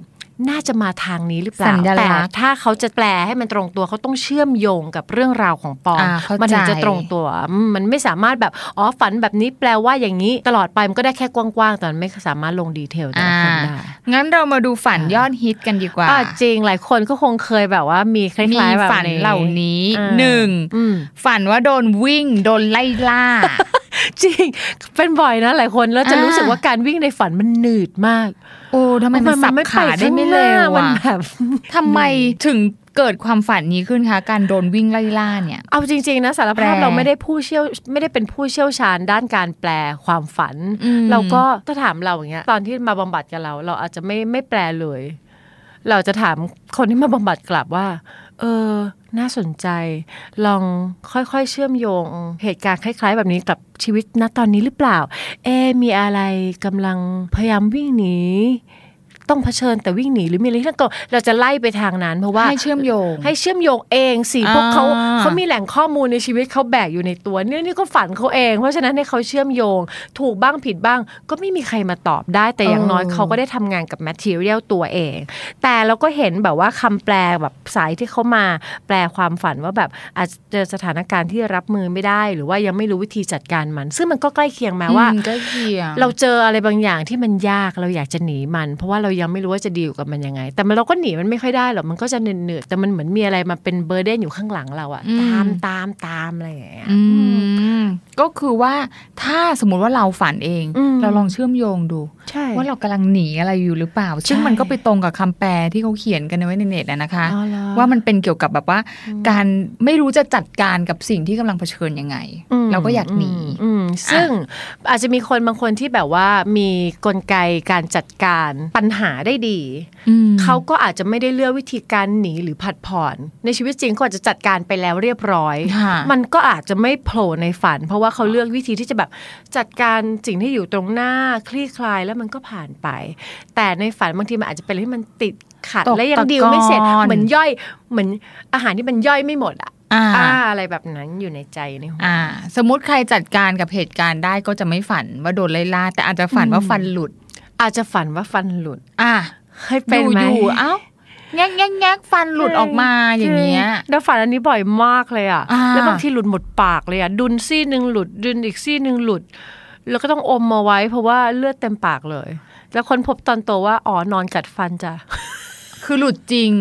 ก็ก็นอนกัดฟันไงมันก็เลยมีแรง กึกกัก เกิด กึกกักกึกกั เอก อก็เกิดจริง ๆ แต่ว่าการนอนกัดฟันถ้าติดตามวิทยาศาสตร์คุณหมอเขาก็บอกว่าเออก็คุณสะสมความเครียดไง อืม คุณมีความเครียดความกดดัน คุณมีเทนชันอยู่ที่ใบหน้า อ่า โอ้หลายคนก็เป็นคล้าย ๆ แบบนี้ ค่ะ แล้วบางคนก็เครียดสะสมจนแบบว่ากัดฟันทุกคืนอะไรแบบนี้ สิ่งที่คุณหมอเขาก็แนะนำคือ relaxation แต่พอเราไปอ่านเขาแปลว่า แปลว่ากำลังเผชิญกับคนหรือสถานการณ์ที่ทำให้สูญเสียความมั่นใจ ซึ่งก็ตรงมีอยู่พักหนึ่งกัด ค่ะ ฟันจนแบบตื่นมาเมื่อยหน้ามาก เมื่อยหน้า จริงๆ เออใช่ใช่ใช่ นะคะ ใช่อ้าวแล้วปอนปอนหายไม่ไม่กัดฟันแล้วเหรอ ปอนก็ไม่รู้คือตอนเนี้ยปอนไม่รู้สึกว่าเมื่อยหน้า หรือว่าหน้ามันสตรองมากคือแบบว่ากล้ามเนื้อหน้า เอาเอาเอานิ้วเข้าไปแตะหลังฟันล่างด้านหน้าดูว่ามันมีปุ่มเหมือนงะมีปุ่มงอกขึ้นมาสองข้างปะ เออ เห็นปะ เออ เออเดี๋ยวคนกัดฟันจะมีคนไม่กัดฟันไม่มี เฮ้ยมี คุณผู้ฟังลองเช็คดู เอามือไปแตะที่ฟันล่าง จะเลยจากฟันล่าง สองข้าง ลงไป เพราะว่าดาวนอนกัดฟันตลอดเหมือนกันแล้วคุณนี่คุณหมอนะอันนี้ไม่ใช่ความรู้ที่ฉันเองนะคะ คุณหมอบอกว่า คุณดูฟันสิหมอฟันก็ชี้ให้ดูคุณมีปุ่มเหมือนแบบงูเลยอะอยู่ข้างหลัง เออ เนี้ย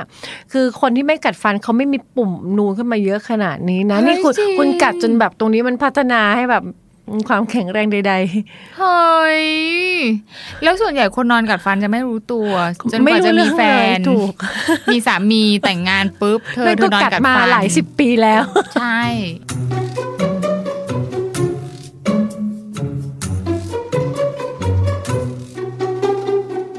อันต่อไป หาห้องน้ำไม่เจอ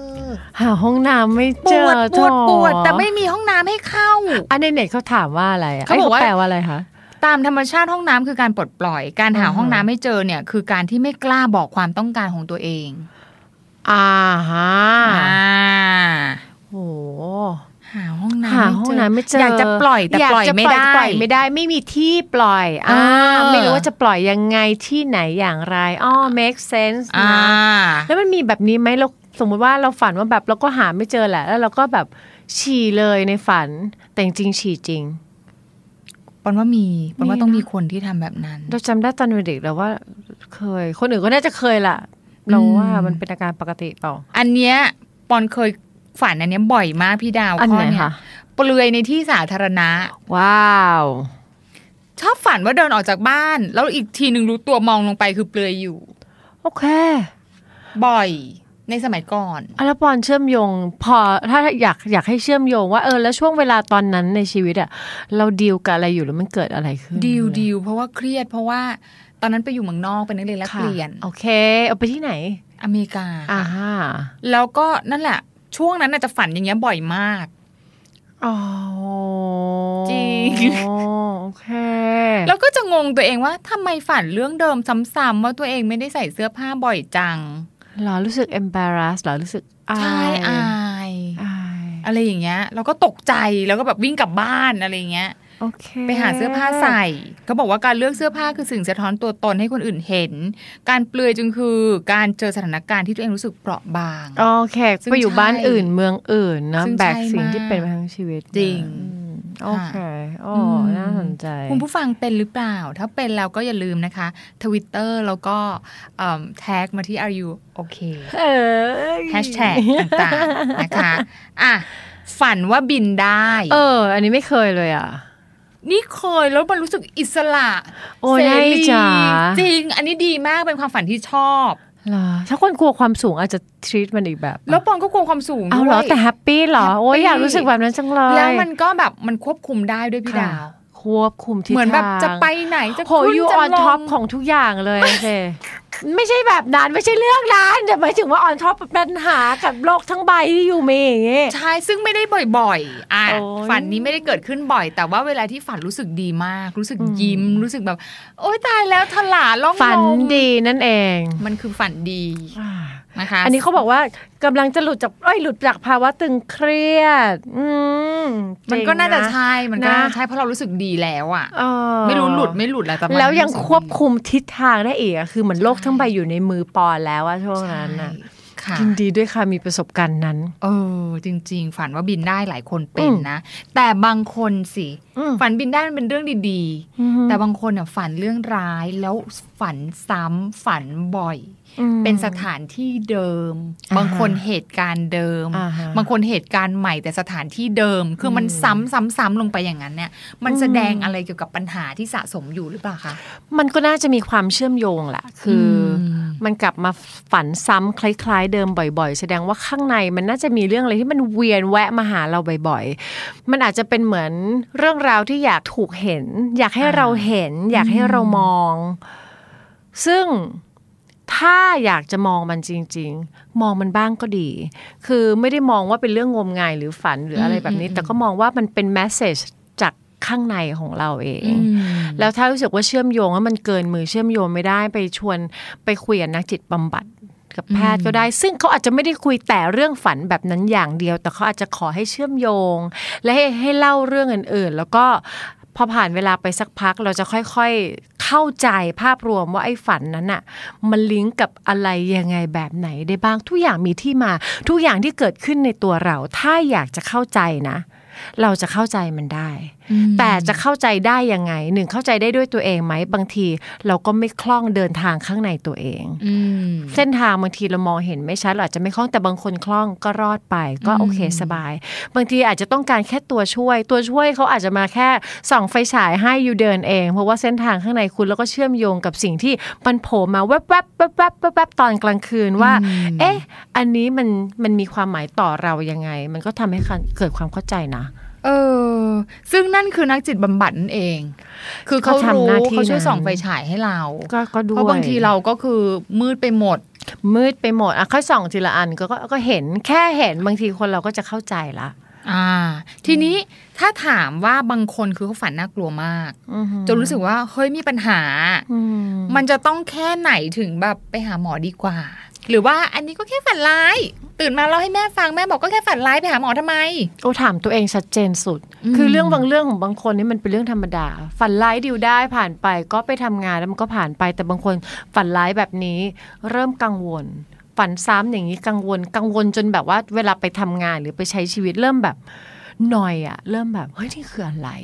ไม่มีสมาธิจดจ่อกับสิ่งที่ต้องทำในชีวิตประจำวัน หรือมันมารบกวนจิตใจ ถ้าอยากจะ อืม เคลียร์ให้มันสบายๆจะได้ใช้ชีวิตแบบโปร่งใสก็ไปคุยก็ได้ อื แต่ไม่ได้แปลว่าป่วยนะ ค่ะ คือเราไม่ได้ป่วย แต่ว่าเราก็แค่อยากจะเข้าใจในตัวเองมากขึ้นในระดับชั้นที่เรายังไม่สามารถหาคำอธิบายให้ตัวเองได้นั่นเอง อืม อืม ดังนั้นก็คือไม่จำเป็นว่าจะต้องให้ใครมาบอก เพราะว่า ไต้อง มันเกิดขึ้นกับ ไม่มี เรา ใครรู้เลยว่าเมื่อคืนคุณฝันดีหรือฝันร้ายหรือฝันซ้ำกันไหนคือเราตัวตัวเราคนเดียวเลยอะที่จะรู้ว่า ใช่ เมื่อไหร่ด้วย แล้วถ้าเราอยากจะเข้าใจมัน อืม เราก็ไปหาผู้นำทาง ผู้ส่องไฟฉายให้เรา ใช่ นั่นก็คือนักจิตบำบัดนั่นเองนะคะ ค่ะ หรือไปคุยกับเพื่อนก็ได้นะ บางทีคุยกับเพื่อนเล่าไปเรื่อยๆตัวเองอาจจะปิ๊งวับขึ้นมาเองก็ได้ หรืออาจจะรวยก็ได้ เออเพื่อนก็แฮปปี้เออ ซี่ แค่ ที่ มาเล่า เท่าไหร่ ฝันให้ฟังหน่อย ฝันซี่ฟันที่หลุดซี่ที่เท่าไหร่พูดอย่างเงี้ย เพื่อนปอนี่ตีได้ทุกเลขแล้วมันแม่นมาก เก่งมากเลย นะคะ เออเราชื่นชม แต่ต้องเล่าอย่างหนึ่งว่าตั้งแต่ทำ i o k มานะ อืม คนกล้า เริ่มมาถาม อินบ็อกซ์มาถามว่าจะไปหาจิตแพทย์ที่ไหน ไปหานักจิตบำบัดที่ไหนดี ดีจังเลยเฮลตี้จังเลย เนาะ ออ ดังนั้นเราก็ถือว่าใครที่รู้สึกว่าตัวเองอยากจะพบแพทย์จริง ๆ เข้าไปเซิร์ชได้เลย เอาที่แบบใกล้บ้าน เอาใกล้บ้านไปสะดวกเพราะ อ่า บางทีอย่างเงี้ยเรามักจะคิดว่าเรื่องแบบนี้เป็นเรื่องใหม่ อาจจะมีความกล้ากลัวกลัวๆ อืม ถ้าไปที่ที่มันลำบากไกลเราจะต้องผ่านอุปสรรคความกังวลและการเดินทาง เราจะเปลี่ยนใจไม่ไปง่ายมาก ค่ะ ไปให้มันใกล้บ้านให้สะดวกให้มันอยู่ในรูทีนชีวิตประจำวัน แล้วก็ทรีตมันเหมือน แวะไปซื้อชานมไข่มุกตอนเที่ยง หรือว่า เออ ตอนเย็นแวะไปวิ่งในฟิตเนสคล้ายๆกันมันเหมือนเข้าฟิตเนสอะค่ะแต่นี่มัน ค่ะ เป็นฟิตเนสจิตใจอะไรอย่างเงี้ย อ่าดังนั้นฝากแฟนๆอายุโอเคเอาไว้ว่า ถ้าอยากที่จะไปไปหาหมอนักจิตบำบัดอะไร ใกล้บ้านไว้ก่อนนะคะอ่ะสำหรับวันนี้ขอให้ทุกคนฝันดี ฝันดี เนื้อค่ะ This is the Standard Podcast.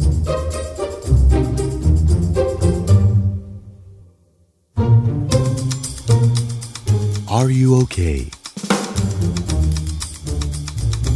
Are you okay พูดถึงเรื่องของการนอนอยู่บ่อยๆ แล้วเราก็พูดว่าแหมถ้าเรานอนไม่ดีมันยากมากเลยที่สุขภาพจิตสุขภาพกายเราจะดี เพราะว่ามันเป็นส่วนประกอบที่สำคัญ แต่ในการนอนมันมีอีกส่วนหนึ่งที่มันสำคัญมาก แล้วก็เชื่อมโยงกับจิตใจแล้วเรายังไม่ได้พูดถึงมันสักที นั่นก็คือเรื่องของการฝัน แล้วหลายคนก็ฝันฝันบ่อยบ้าง ไม่บ่อยบ้างจำได้บ้างไม่ได้บ้าง หรือบางทีฝันอะไรก็ไม่เข้าใจแล้วงงบ้าง เพราะว่ามันพาไปแบบระเบิดระเบ้อมาก วันนี้ค่ะ เราจะมาทำความรู้จักกับความฝันมากขึ้น ว่าความฝันนั้นมันทำหน้าที่อะไรที่มันเชื่อมโยงกับจิตใจของเรา โดยวันนี้เราเชิญคุณวันเฉลิมคงคาหลวง ซึ่งเป็นนักจิตวิทยาการปรึกษาจากเพจ trust นักจิตวิทยาการปรึกษา มาพูดคุยกันสวัสดีค่ะ ครับผม สวัสดีครับ ก่อนที่เราจะ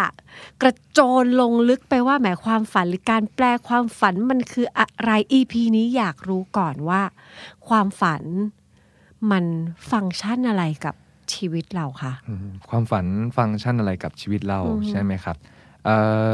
จริงๆจะบอกว่าเป็นความเชื่อก็ได้ครับเป็นความเชื่อของเหล่านักจิตวิเคราะห์ว่า เรามองว่าความฝันเป็นกลไกธรรมชาติ ส่วนหนึ่งที่ทำให้มนุษย์เราสามารถดำเนินชีวิตต่อไปได้อย่างเงี้ยครับก็ถ้าพูดได้ง่ายที่สุดก็คือเหมือนเป็นการรับมือกับความปรารถนา ความคาดหวัง หรือความต้องการบางอย่างที่มาจากสัญชาตญาณจากจิตไร้สำนึกของเราที่มันไม่สามารถเป็นจริงได้อย่างเงี้ยครับ อืม โอเค เพราะเราจะต้องใช้กลไกในการเก็บกดสิ่งเหล่าเนี้ยไว้ในอยู่ไว้ส่วนที่มันลึกที่สุดในจิตใจของเรา ซึ่งบางทีมันมีพื้นที่จำกัด อืม และบางครั้งมันก็ไม่ได้อยู่นิ่ง มันเหมือนเป็นคลื่นใต้น้ำที่แบบว่าเอ่อรุนแรงมาก เหมือนเป็นพายุอยู่ข้างล่าง และบางทีมันก็จะกระโดดขึ้นมาข้างบน อืม เพราะในทุกๆ คืนหรือบางคืนเราจะต้องมีการระบายออก หรือมีที่ให้มันแบบได้แสดงตัวตนเพื่อไม่ให้มันแบบสะสม energy จนระเบิดออกมาจนทำให้ชีวิตประจำวันของเรามีปัญหา ความฝันก็จะเป็นทางออกหนึ่งที่เป็นทางออกที่ดีในกลไกธรรมชาติตรงนั้นนะครับ เออ เข้าใจละหลายคนพอนึกว่าถึงกลไกการมีชีวิตอยู่เนี่ย ลืมไปเลยว่าฝันกับการฝันเป็นหนึ่งในนั้น แต่พออธิบายแบบนี้ว่า ใช่สิเราใช้ชีวิตในสังคม เรามีตั้งกฎเกณฑ์หลักการอะไรก็ไม่รู้ที่ไม่สามารถดึงเอาความต้องการสุดๆไปเลยของเราที่มันอยู่ อืม ลึกๆ ออกมาได้ทั้งหมด ครับ ถึงแม้ ใช่ จะ ครับ ต้องการก็ทำอาจจะทำไม่ได้ทั้งหมด แต่ไม่ใช่ว่ามันไม่มีมัน อืม มีอยู่ แต่ว่าพอมันมีมากขึ้นเรื่อย ๆ มันไม่มีที่จะไปละ อื มันก็จะผุดขึ้นมา มันก็จะผุดขึ้นมาตอนที่เราฝัน ซึ่งมันหนึ่งจะทำให้แบบ ได้ให้เราได้เหมือนบริหารปริมาณ อืม ความต้องการนั้น ใช่ครับ แล้วก็คลี่คลายหรือบางทีเข้าถึงการยอมรับมันเลยด้วยซ้ ใช่ครับ มันมันเหมือนเป็นการ manage ของจิตใจอย่างเงี้ยครับ ำ อืม อืม คล้ายๆกับว่าเหมือนเราเครียดมากๆอะไรเงี้ย อืม บางทีเราก็ไม่ต้องจัดการความเครียดแบบสุขุมนุ่มลึกอะไรเงี้ย ม เราอาจจะมีแบบเซฟโซนบางที่ หรือไปห้องบางห้องที่แบบสามารถจ่ายตังค์ร้อยสองร้อยแล้วทำลายข้าวของได้อย่างเต็มที่อย่างเงี้ยครับก็เหมือนกันเหมือนเป็นการปลดปล่อยความคาดหวังที่แบบ มันไม่สามารถเป็นจริงได้ ในพื้นที่ที่มันเหมาะสม แล้วก็ไม่ทำร้ายตัวเองไม่ทำร้ายใครอย่างเงี้ยครับ การฝันก็คล้ายๆแบบนั้น ใช่ครับ ไม่ทำร้ายใคร อืมใช่ แล้วก็ ครับ เป็นการปลดปล่อยออกบ้าง ใช่ครับ อันนี้คือธรรมชาติของมัน ธรรมชาติของความฝัน ใช่ โอเค นั่นแปลว่าถ้าสมมติว่ายิ่งนอนน้อย พื้นที่ในการปลดปล่อยและจัดการข้างในตัวเอง มันก็ ก็มีสิทธิ์ที่จะลดน้อยลง ลด ได้ น้อยลงไปด้วย เพราะว่าในการที่คนเราได้นอนก็คือการพักผ่อนอย่างเงี้ยครับ อือฮึ ในช่วงเวลาที่พักเอ่อฟังก์ชันสำคัญหนึ่งของเราก็คืออีโก้ที่รวมทั้งร่างกายและจิตใจเนี่ยครับก็จะเป็นช่วงที่เวลาได้ได้พัก แต่ก็จะมีฟังก์ชันหนึ่งที่ยังทำงานอยู่ที่แบบคอยบาลานซ์จัดการอารมณ์ความรู้สึกหรือความคาดหวังพวกนี้อย่างเงี้ยครับยิ่งเราได้พักนาน มันก็จะมีส่วนที่แบบได้ฟื้นฟูได้แข็งแรง ซึ่งก็จะมีผลในการใช้ชีวิตประจำวัน ถ้าเรานอนน้อยๆยิ่งระเบอยิ่งมึนๆอย่างเงี้ยครับมันก็จะมีผลต่อการ manage แน่นอน มันเหมือนเป็นองค์ประกอบ เหมือนเป็นซอฟต์แวร์ที่แบบว่า เอ้ย มันไม่สมันเริ่มไม่สมบูรณ์แล้ว อืม อืมเพราะฉะนั้นการนอนหลับพักผ่อนก็มีส่วนที่จะสามารถบริหารความฝันได้แบบอ่าสมดุลอย่างเนี้ยครับ อืม อืมเข้าใจละมิน่าเขามีนักจิตวิเคราะห์ที่สามารถแปลความฝัน อืม เพราะว่าจริง ๆ มันมาจากข้างในของเราเนี่ยแหละ แต่ว่า ใช่ครับ เขาสามารถที่จะเหมือนถอดรหัส เพราะนี่คือเป็นเหมือนเป็นหลักการที่เขาก็ศึกษากันมาประมาณหนึ่งเหมือนกัน อืมครับ ชอบที่เปิดว่ามันเป็นความเชื่อ ม อของ ครับ นักจิตวิทยากลุ่มหนึ่งแปลว่า ครับ มันมีความเชื่อชุดอื่นที่มองความฝันเหมือนกัน อืมถูกต้องครับ นอกจากความฝันจะบอกถึงแฟนตาซีหรือความต้องการที่มันเคยถูกกดทับเวลาที่เราตื่น แล้วมันเป็นจุดให้เราได้คลี่คลายบริหารออกมา ความฝันฟังก์ชันอย่างอื่นอีกไหมคะ จากมุมมองอื่น ก็มีหลายมุมมองตาม อือฮึ ตามทฤษฎีนะครับ อือฮึ อย่างที่ผมพูดไปก็เอ่อเราถือว่าเป็นความเชื่อขั้นพื้นฐานที่เริ่มต้นโดยซิกมันฟรอย ะะ คือคุณจะเชื่อแบบไหนก็ได้ แต่ขั้นพื้นฐานคุณต้องมีความเชื่อนี้ ถ้าไม่มีความเชื่อนี้เราจะไม่มานั่งดูความฝันกัน อืมถูกต้องครับ เหมือนกับเราเรียนจิตวิเคราะห์มาอย่างเงี้ยเราจะต้องเชื่อในเรื่องของจิตไร้สำนึก อ่า อันคอนเชียสมาย อือฮึ ต้องเชื่อว่าทุกพฤติกรรมมีสาเหตุ อือฮึ ไซคิกดีเทอร์มินิซึม อือฮึ ต่อให้คุณเป็นจิตวิเคราะห์สมัยใหม่เก่าแค่ไหน คุณก็ยังต้องคงความเชื่อนี้ไว้อือฮึ อืม เพราะฉะนั้นในเรื่องของความฝันเราก็ต้องเชื่อแบบฟลอยด์ไว้ก่อนเป็นสมมุติฐานนะฮะ ส่วนจะจริงไม่จริงขึ้นอยู่กับความจริงตรงหน้าในการทำงาน อีกเรื่องหนึ่งนั่นแปลว่าหลายคนบอกว่าโอ๊ยฉันฉันก็พูดพูดไปอ่ะไม่ไม่มีสาเหตุทำอะไรไป อืม ไม่มีสาเหตุ ถ้ามาอยู่ในโหมดของจิตวิเคราะห์เบสนี้ไม่มีนะคะ ทุกอย่างที่คุณทำพูดคิดรู้สึกมีสาเหตุหมด ถูก มั ต้อง มี ครั ที่ บ มาหมด โอเค อื เรามีเบสอันนี้แล้วพอพอขยับขึ้นมาอีกชั้นหนึ่ง พอเรามองที่ความฝันและความฝันในแต่ละหลาย ๆ ความเชื่อมีอะไรบ้างคะ ก็ถ้ายกตัวอย่างอ่าอย่างที่ผมคุ้นเคยก็จะมีอันนึงก็แบบว่าอาจจะไม่ได้ใช้เยอะก็คืออ่านแบบเพื่อพอรู้อย่างคาวจุงอย่างเงี้ยครับ ค่ะ เป็นคนที่มองต่างจากฟลอยด์อย่างเงี้ยครับ อืม อาจจะด้วยว่าเขามีความพยายามที่อยากจะมองให้แตกต่างจากฟลอยด์อย่างเงี้ยในขณะ ชอ ที่ บเขาพยายามมองให้แต ใช่ กต่าง เขามีความพยายามที่จะมองให้แตกต่างจากฟลอยด์ฟลอยด์จะมองว่ามันความฝันคือสิ่งที่บ่งบอกถึงสิ่งที่เราเก็บกดเอาไว้ อืมกดทับ อ่า ไป หรือเป็นสิ่งที่เราปรารถนา มฮึ หรือพูดง่ายๆคือความฝันคือสนามหรือพื้นที่ที่กักขังอะไรบางอย่างในชีวิตมนุษย์ไว้ แต่ยุงจะมองแตกต่างว่า ความฝันคือพื้นที่ที่เป็นตัวตนที่แท้จริงของเรา จากทฤษฎีของเขาอย่างเงี้ยครับเขาก็จะมองว่ามันมีเรื่องของอาร์คิไทป์เรื่องของแม่แบบซึ่งอาร์คิไทป์มีเยอะมากว่าจะเป็นพระ อากิไท เจ้า ป์คืออะไรคะ ถ้าสมมติว่าสำหรับคนที่ไม่เคยได้ยินคำคำนี้เลย อย่างยุงเชื่อว่าคนเราเนี่ยครับไม่มีทางแบบว่าเกิดมาปุ๊บแล้วแบบว่างเปล่า มันจะต้องมีอะไรบางอย่างที่แบบติดตัวเรามาอยู่แล้วอย่างเงี้ยครับ แล้วที่เขาบอกว่าเด็กเกิดมาแล้วเป็นผ้าขาวเนี่ย อืมก็เป็นความเชื่อของของจุง ของอีครักบเออ ของจุง อีกจุงเชื่อว่ามันไม่มีทางที่เกิดมาแล้วแบบจะไม่มีอะไรติดตัวมันเลย อืมฮึ อืมเพราะจุงเชื่อว่าคนเราต้องมีแบบแม่แบบอะไรบางอย่าง ค่ะ แต่ว่าจะต้องมีประสบการณ์ อืม มีอะไรบางอย่างเข้ามาสั่งสมในชีวิต แล้วไปกระตุ้นตัวแม่แบบนั้น แล้วให้แม่แบบนั้นทำงาน เช่นอาจจะเป็นเรื่องของพระเจ้าเอ่ยรูปแบบความเป็นพ่อเป็นแม่ความเป็นชาย เป็นหญิงความเป็นซูเปอร์ฮีโร่หรืออาชีพบางอย่างที่เขาเกิดความประทับใจ แล้วพอโดนประสบการณ์ชีวิตที่ตรงพอดีก็จะไปกระตุ้นสิ่งเนี้ยแล้วก็ออกมาเป็นแบบตัวตนหรือเป็นบุคลิกภาพ ยุงก็จะมองว่าความฝันเนี่ยคือทางเชื่อมระหว่างตัวเราที่แบบยังเป็นพื้นที่ว่างเปล่าที่รอประสบการณ์เข้ามา ค่ะ ไปเชื่อมกับอากิไทที่อยู่ข้างใน แล้วความฝันนั้นก็จะบ่งบอกถึงตัวตนที่แท้จริงของเราออกมา เดี๋ยวนะ อย่างนี้แปลว่าถ้าหลายคนที่ฟังก็จะคิดว่าโอเค เกิดมาเป็นผ้าขาว แล้วเราก็ค่อยๆเรียนรู้แม่แบบที่เราเก็บสะสมมาจากประสบการณ์เอาไว้ อืม แต่ว่าเราจะใช้ตัวตนไหน อืม ที่แท้จริงนั้นเราไปดูได้ในความฝันของเรา อ่าของจุงคอนเซปต์จะ ประมาณนั้นเนี่ยครับ แต่ว่าอันนี้ก็คือคร่าวๆมันก็จะมีดีเทลอีกค่อนข้างเยอะของ มันจะ จู รู้ได้ยังไงจากความฝันล่ะคะ มีตัวอย่างไหมคะของจุงอยากเข้าใจ เอออย่างของจุงเนี่ยครับ อย่างสมมุติว่าเราเนี่ยเป็นคนที่แบบศรัทธาในพระเจ้ามาก อือฮึ ๆ แล้วเราก็ใช้ชีวิตตามปกตินับถือศาสนาอะไรอย่างเงี้ยครับ พระเจ้าเนี่ยเราถือว่าเป็นลักษณะของ authority หรือเป็นผู้มีอำนาจ เพราะว่าสามารถสั่งและปกครองเราได้อย่างเงี้ยครับ อือฮึ เพราะฉะนั้นความฝันของเขามักจะเชื่อมโยงไปถึงการปกครองผู้อื่นอย่างเงี้ยครับ หรือว่าการที่ตัวเขาเนี่ยได้ใช้อำนาจบางอย่างที่เหมือนกับที่พระเจ้าทำเช่น ฝันว่าภาพตัวเองณวันเนี้ยเป็นแค่พนักงานออฟฟิศแต่อาจจะฝันว่าตัวเองมีเอ่อบริษัทใหญ่โตก่อตั้งมูลนิธินู่นนั่นนี่อย่างเงี้ยครับซึ่งพอแปลผ่านซิมโบลิก แล้วก็แปลผ่านกลไกหลาย ๆ อย่างไอความเป็นเจ้าของมูลนิธิความใจบุญเนี่ยมันเชื่อมโยงไปถึงอาคิไทยลักษณะของพระเจ้าอย่างเงี้ยครับ อือฮึ แต่ในความเป็นจริงจะไม่ได้แปลง่ายขนาดนี้ เราจะต้องรู้ถึง แต่คุณวันเฉลิ การมใช้ พูดจนง่ายเลยนะจริงๆมันจะมีหลักการข้างในเยอะ ใช่ กว่า ครับ นี้ เราจะต้องรู้ว่าเขาใช้ชีวิตมายังไง โดนเลี้ยง ค่ะ ดูแบบไหน มีความเชื่อแบบไหน มันก็จะเรียกว่าภาษาจีวิเคราะห์เราจะเรียกว่าความเข้มข้นทางประสบการณ์ทางอารมณ์อย่างเงี้ยครับ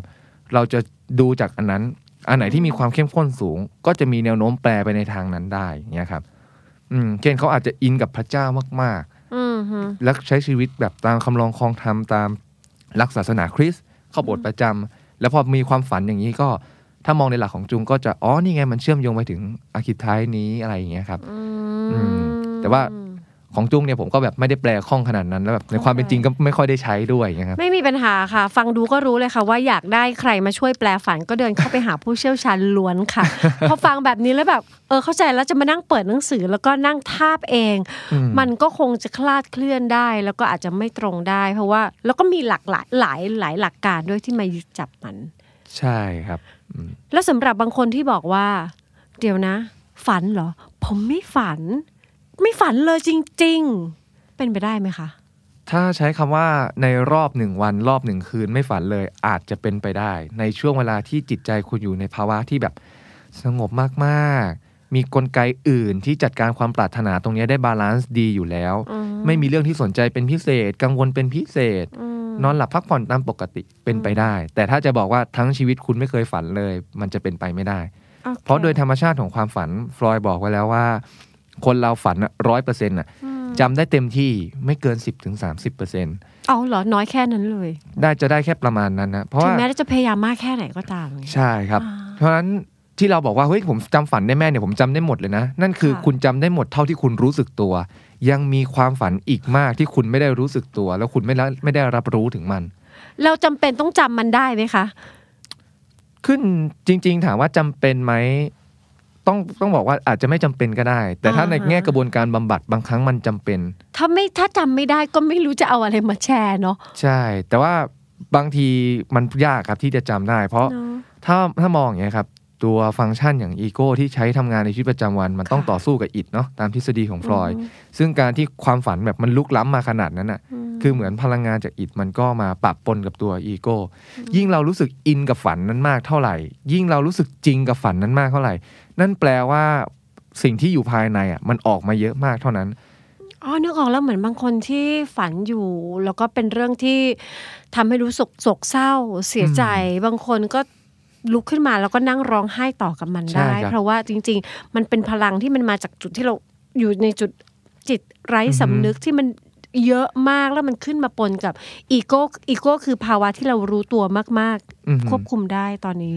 แล้วมันก็เลยต่อเนื่องกันแปลว่ามัน ใช่ เยอะ ครับ มาก ความรู้สึกอันนั้นเป็นความรู้สึกจริง ๆ แต่แค่มันโดนเก็บไว้ในจิตไร้สำนึก ซึ่งเราก็จะไม่รู้สึกตัวแล้วตอนมันโดนเก็บ ๆอืม แต่พอมันได้การ manage ผ่านกลไกเนี่ยครับ เหมือนแบบความรู้สึกนั้นมันทะลักออกมา แล้วมันอยู่กับความรู้สึกเราจริง ๆ อะไรอย่างเงี้ยครับ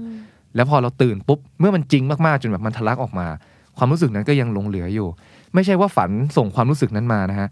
แต่ความรู้สึกที่แท้จริงจากก้นบึ้งของหัวใจเรา มันได้ปรากฏออกมาแล้วผ่านความฝัน แล้วเราก็ consciousness กับมัน awareness กับมันแล้วว่า อ๋อ มันมีอยู่จริง แต่แค่ว่าพอเราไม่รับรู้ว่ามันมีกระบวนการนี้เราก็จะแบบ เอ้า มันมาได้ไงวะ เฮ้ยทำไมเป็นแบบนี้วะ เข้าใจ อืม ประมาณนี้ คือไม่ว่าคุณจะรู้สึกอะไรระหว่างฝันหรือหลังจากฝันหรือสืบเนื่องจากความฝัน อืม ความรู้สึกทั้งหมดนั้นคือความรู้สึกของคุณ ใช่ครับ ฝันไม่ใช่หนังเรื่องหนึ่งที่คุณบังเอิญได้นั่งดูตอนที่คุณหลับ อืมถูก แต่ ต้อง ความ รับ ฝันทั้งหมดมันถูกฉายออกมาจากความต้องการ หรือความเป็นคุณที่อยู่ลึกๆข้างในที่มันไม่มีพื้นที่ในชีวิตประจำวันออกมาแสดงตัว อืมถูก เพราะ ต้อง ฉะนั้น คบบ างคนถ้าเห็นความรู้สึกตัวเองบางอย่างเกิดขึ้น อาจจะตกใจแต่ให้รู้เลยว่า เอ้ยมันมันเป็นของเรา อืม แบบนั้นนั่นเองเฮ้ยอย่างนี้ฝันก็มีประโยชน์ ใช่ครับ มีประโยชน์มากเนี่ยครับ อืมอืม แต่ก็จะมีมุมที่เป็นโทษเหมือนกัน เป็นโทษเหรอคะ เพราะว่าทุกอย่างมีทั้งดีแล้วก็ไม่ดีครับ อืม บางครั้ง บางคนไม่ได้ไป manage ด้านอื่น จิตใจก็เลยหนักมาที่ความฝันอย่างเดียว อ๋อคือไม่จัดการตัวเองด้วยด้วยกระบวนการอื่น ๆ ใช่ แล้วก็ ครับ เข้านอนเอะอะอะไรนอนหลับเอะอะอะไรเข้า อืม นอนกลางอืม ครับ มั เพราะว่า ก็ พื้น หก ฐาน ที่ ของ ฝั มนุษย์เนี่ย defense mechanism แรกที่มนุษย์ใช้ในชีวิตเลยคือการเก็บกด อืมอืม แล้วฝันเกิดจากการระบายสิ่งที่เก็บกดออกมา อืม เพราะฉะนั้นถ้าเราไม่ใช้กลไกอื่นเลย อืม แล้วฝันมันคือกระบวนการที่แบบไม่ใช่ defense อันเดียว มันคือ defense หลาย ๆ อันมันรวมกัน อืมอืม เพราะฉะนั้นถ้าเกิดมาเทที่อันนี้มาก ๆ มันเหมือนแบบตาช่างมันเอียงครับ อืม แล้วมันไม่ใช่ตาช่างหนึ่งกับสอง อ๋อ แต่เหมือนแบบ มันเหมือน มันมี พายชาร์ตใช่ไหมที่แบบว่ามันเป็น ใช่ครับ หลายๆ มันเหมือนแบบเป็น ตา เป็นเซอ ช่าง ร์เคิลเป็นวงกลมที่รักษาบาลานซ์ไว้ อืม แล้วแบบสุดท้ายมันไม่บาลานซ์มันมันหนักที่อันนี้อันเดียว อืม กลายเป็นว่าเราก็ไม่สามารถรับมันไหว ก็จะมีเคสที่แบบว่าถ้าหนัก ๆ เลยก็คือแยกไม่ออกอันไหนฝันอันไหนความจริง คือจำสับสนไปเลย หรือพอทุกครั้งที่ฝันก็จะตื่นขึ้นมา พอฝันแล้วตื่นก็จะนอนไม่หลับ อืม ฝันตื่นมาแล้วเหนื่อย ฝันตื่นมาแล้วรู้สึกด p r e s s ไม่หยุดอย่างเงี้ยครับ อืม คือความรู้สึกที่เก็บไว้ มันจริงมากๆถึงขั้นแบบว่า พอออกมาปุ๊บก็เก็บต่อไปไม่ได้ เพราะว่ามันโดนผ่าน มันโดนขับผ่านทางออกทางออกเดียวอย่างเงี้ยครับ อื มันก็จะกลายเป็นผลทางลบ มันเปิดเขื่อนแล้วมันทะลักแล้วมัน อืม แบบว่าเยอะมาก ใช่ครับเดี๋ยวเรียกว่าเปิดเขื่อนเหมือนเขื่อนแตกเลย เขื่อน ครับ แตกโอเค ไม่ได้ตั้งใจเปิดด้ อั วนย นี้ นะ ไม่ได้ตั้งใจคือแบบมันทะลักออกมาแล้วแบบสุดท้ายเรารับไม่ไหว เอาเลทสุดท้ายแล้วอ่ะจริงๆ เราไม่ควรจะพึ่งพาแค่อันนี้อย่างเดียว มันควร อืม จะมีอย่างอื่นมาคอยช่วยในขณะที่เรายังมีสติยังมีสัมปชัญญะอยู่ ใช่ แล้ว ครับ พอกลางคืนถ้ามันยังพอมีหลงเหลือร่างกายเราก็มีกลไกตามธรรมชาติช่วยสปอร์ตตรง อืม นี้ ถูกต้องครับ สวัสดีค่ะ เฟิร์นศิรัทยาอิสระพักดีโฮสต์รายการ Morning Well นะคะ หากคุณเป็นคนหนึ่งที่ไม่อยากพลาดทุกข้อมูลสำคัญของตลาดทุน เฟิร์นขอแนะนำ The Standard Well สำนักข่าวใหม่ล่าสุดในเครือ The Standard นำเสนอข่าวสารรอบด้าน ทั้งเรื่องเศรษฐกิจ ธุรกิจ การเงินและการลงทุน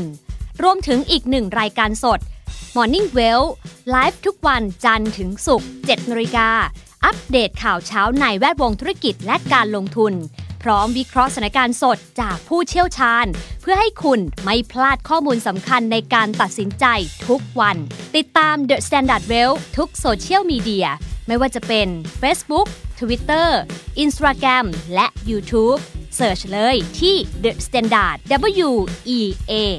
L T H The Standard Well แล้วพบกันนะคะ แล้วมันอาจจะเป็นสมมติเราอยากจะเช็คว่า เฮ้ย เราเราเราเสียสมดุลหรือเปล่า เรามาพึ่งพาการฝันอย่างเดียวหรือเปล่า เราดูจากการที่แบบเฮ้ยเราอินมาก ๆ หรือเปล่า หรือว่าเรารู้สึกว่ามันจริงมาก ๆ แล้วเราดูอย่างนี้ได้ไหมอย่างเช่นเราละเมอ อือฮึ เกี่ยวไหม อ่าจะบอกว่าการละเมอมันก็เหมือนแบบเป็นการที่ล้นออกมาอย่างเงี้ยครับอ่าแต่ว่า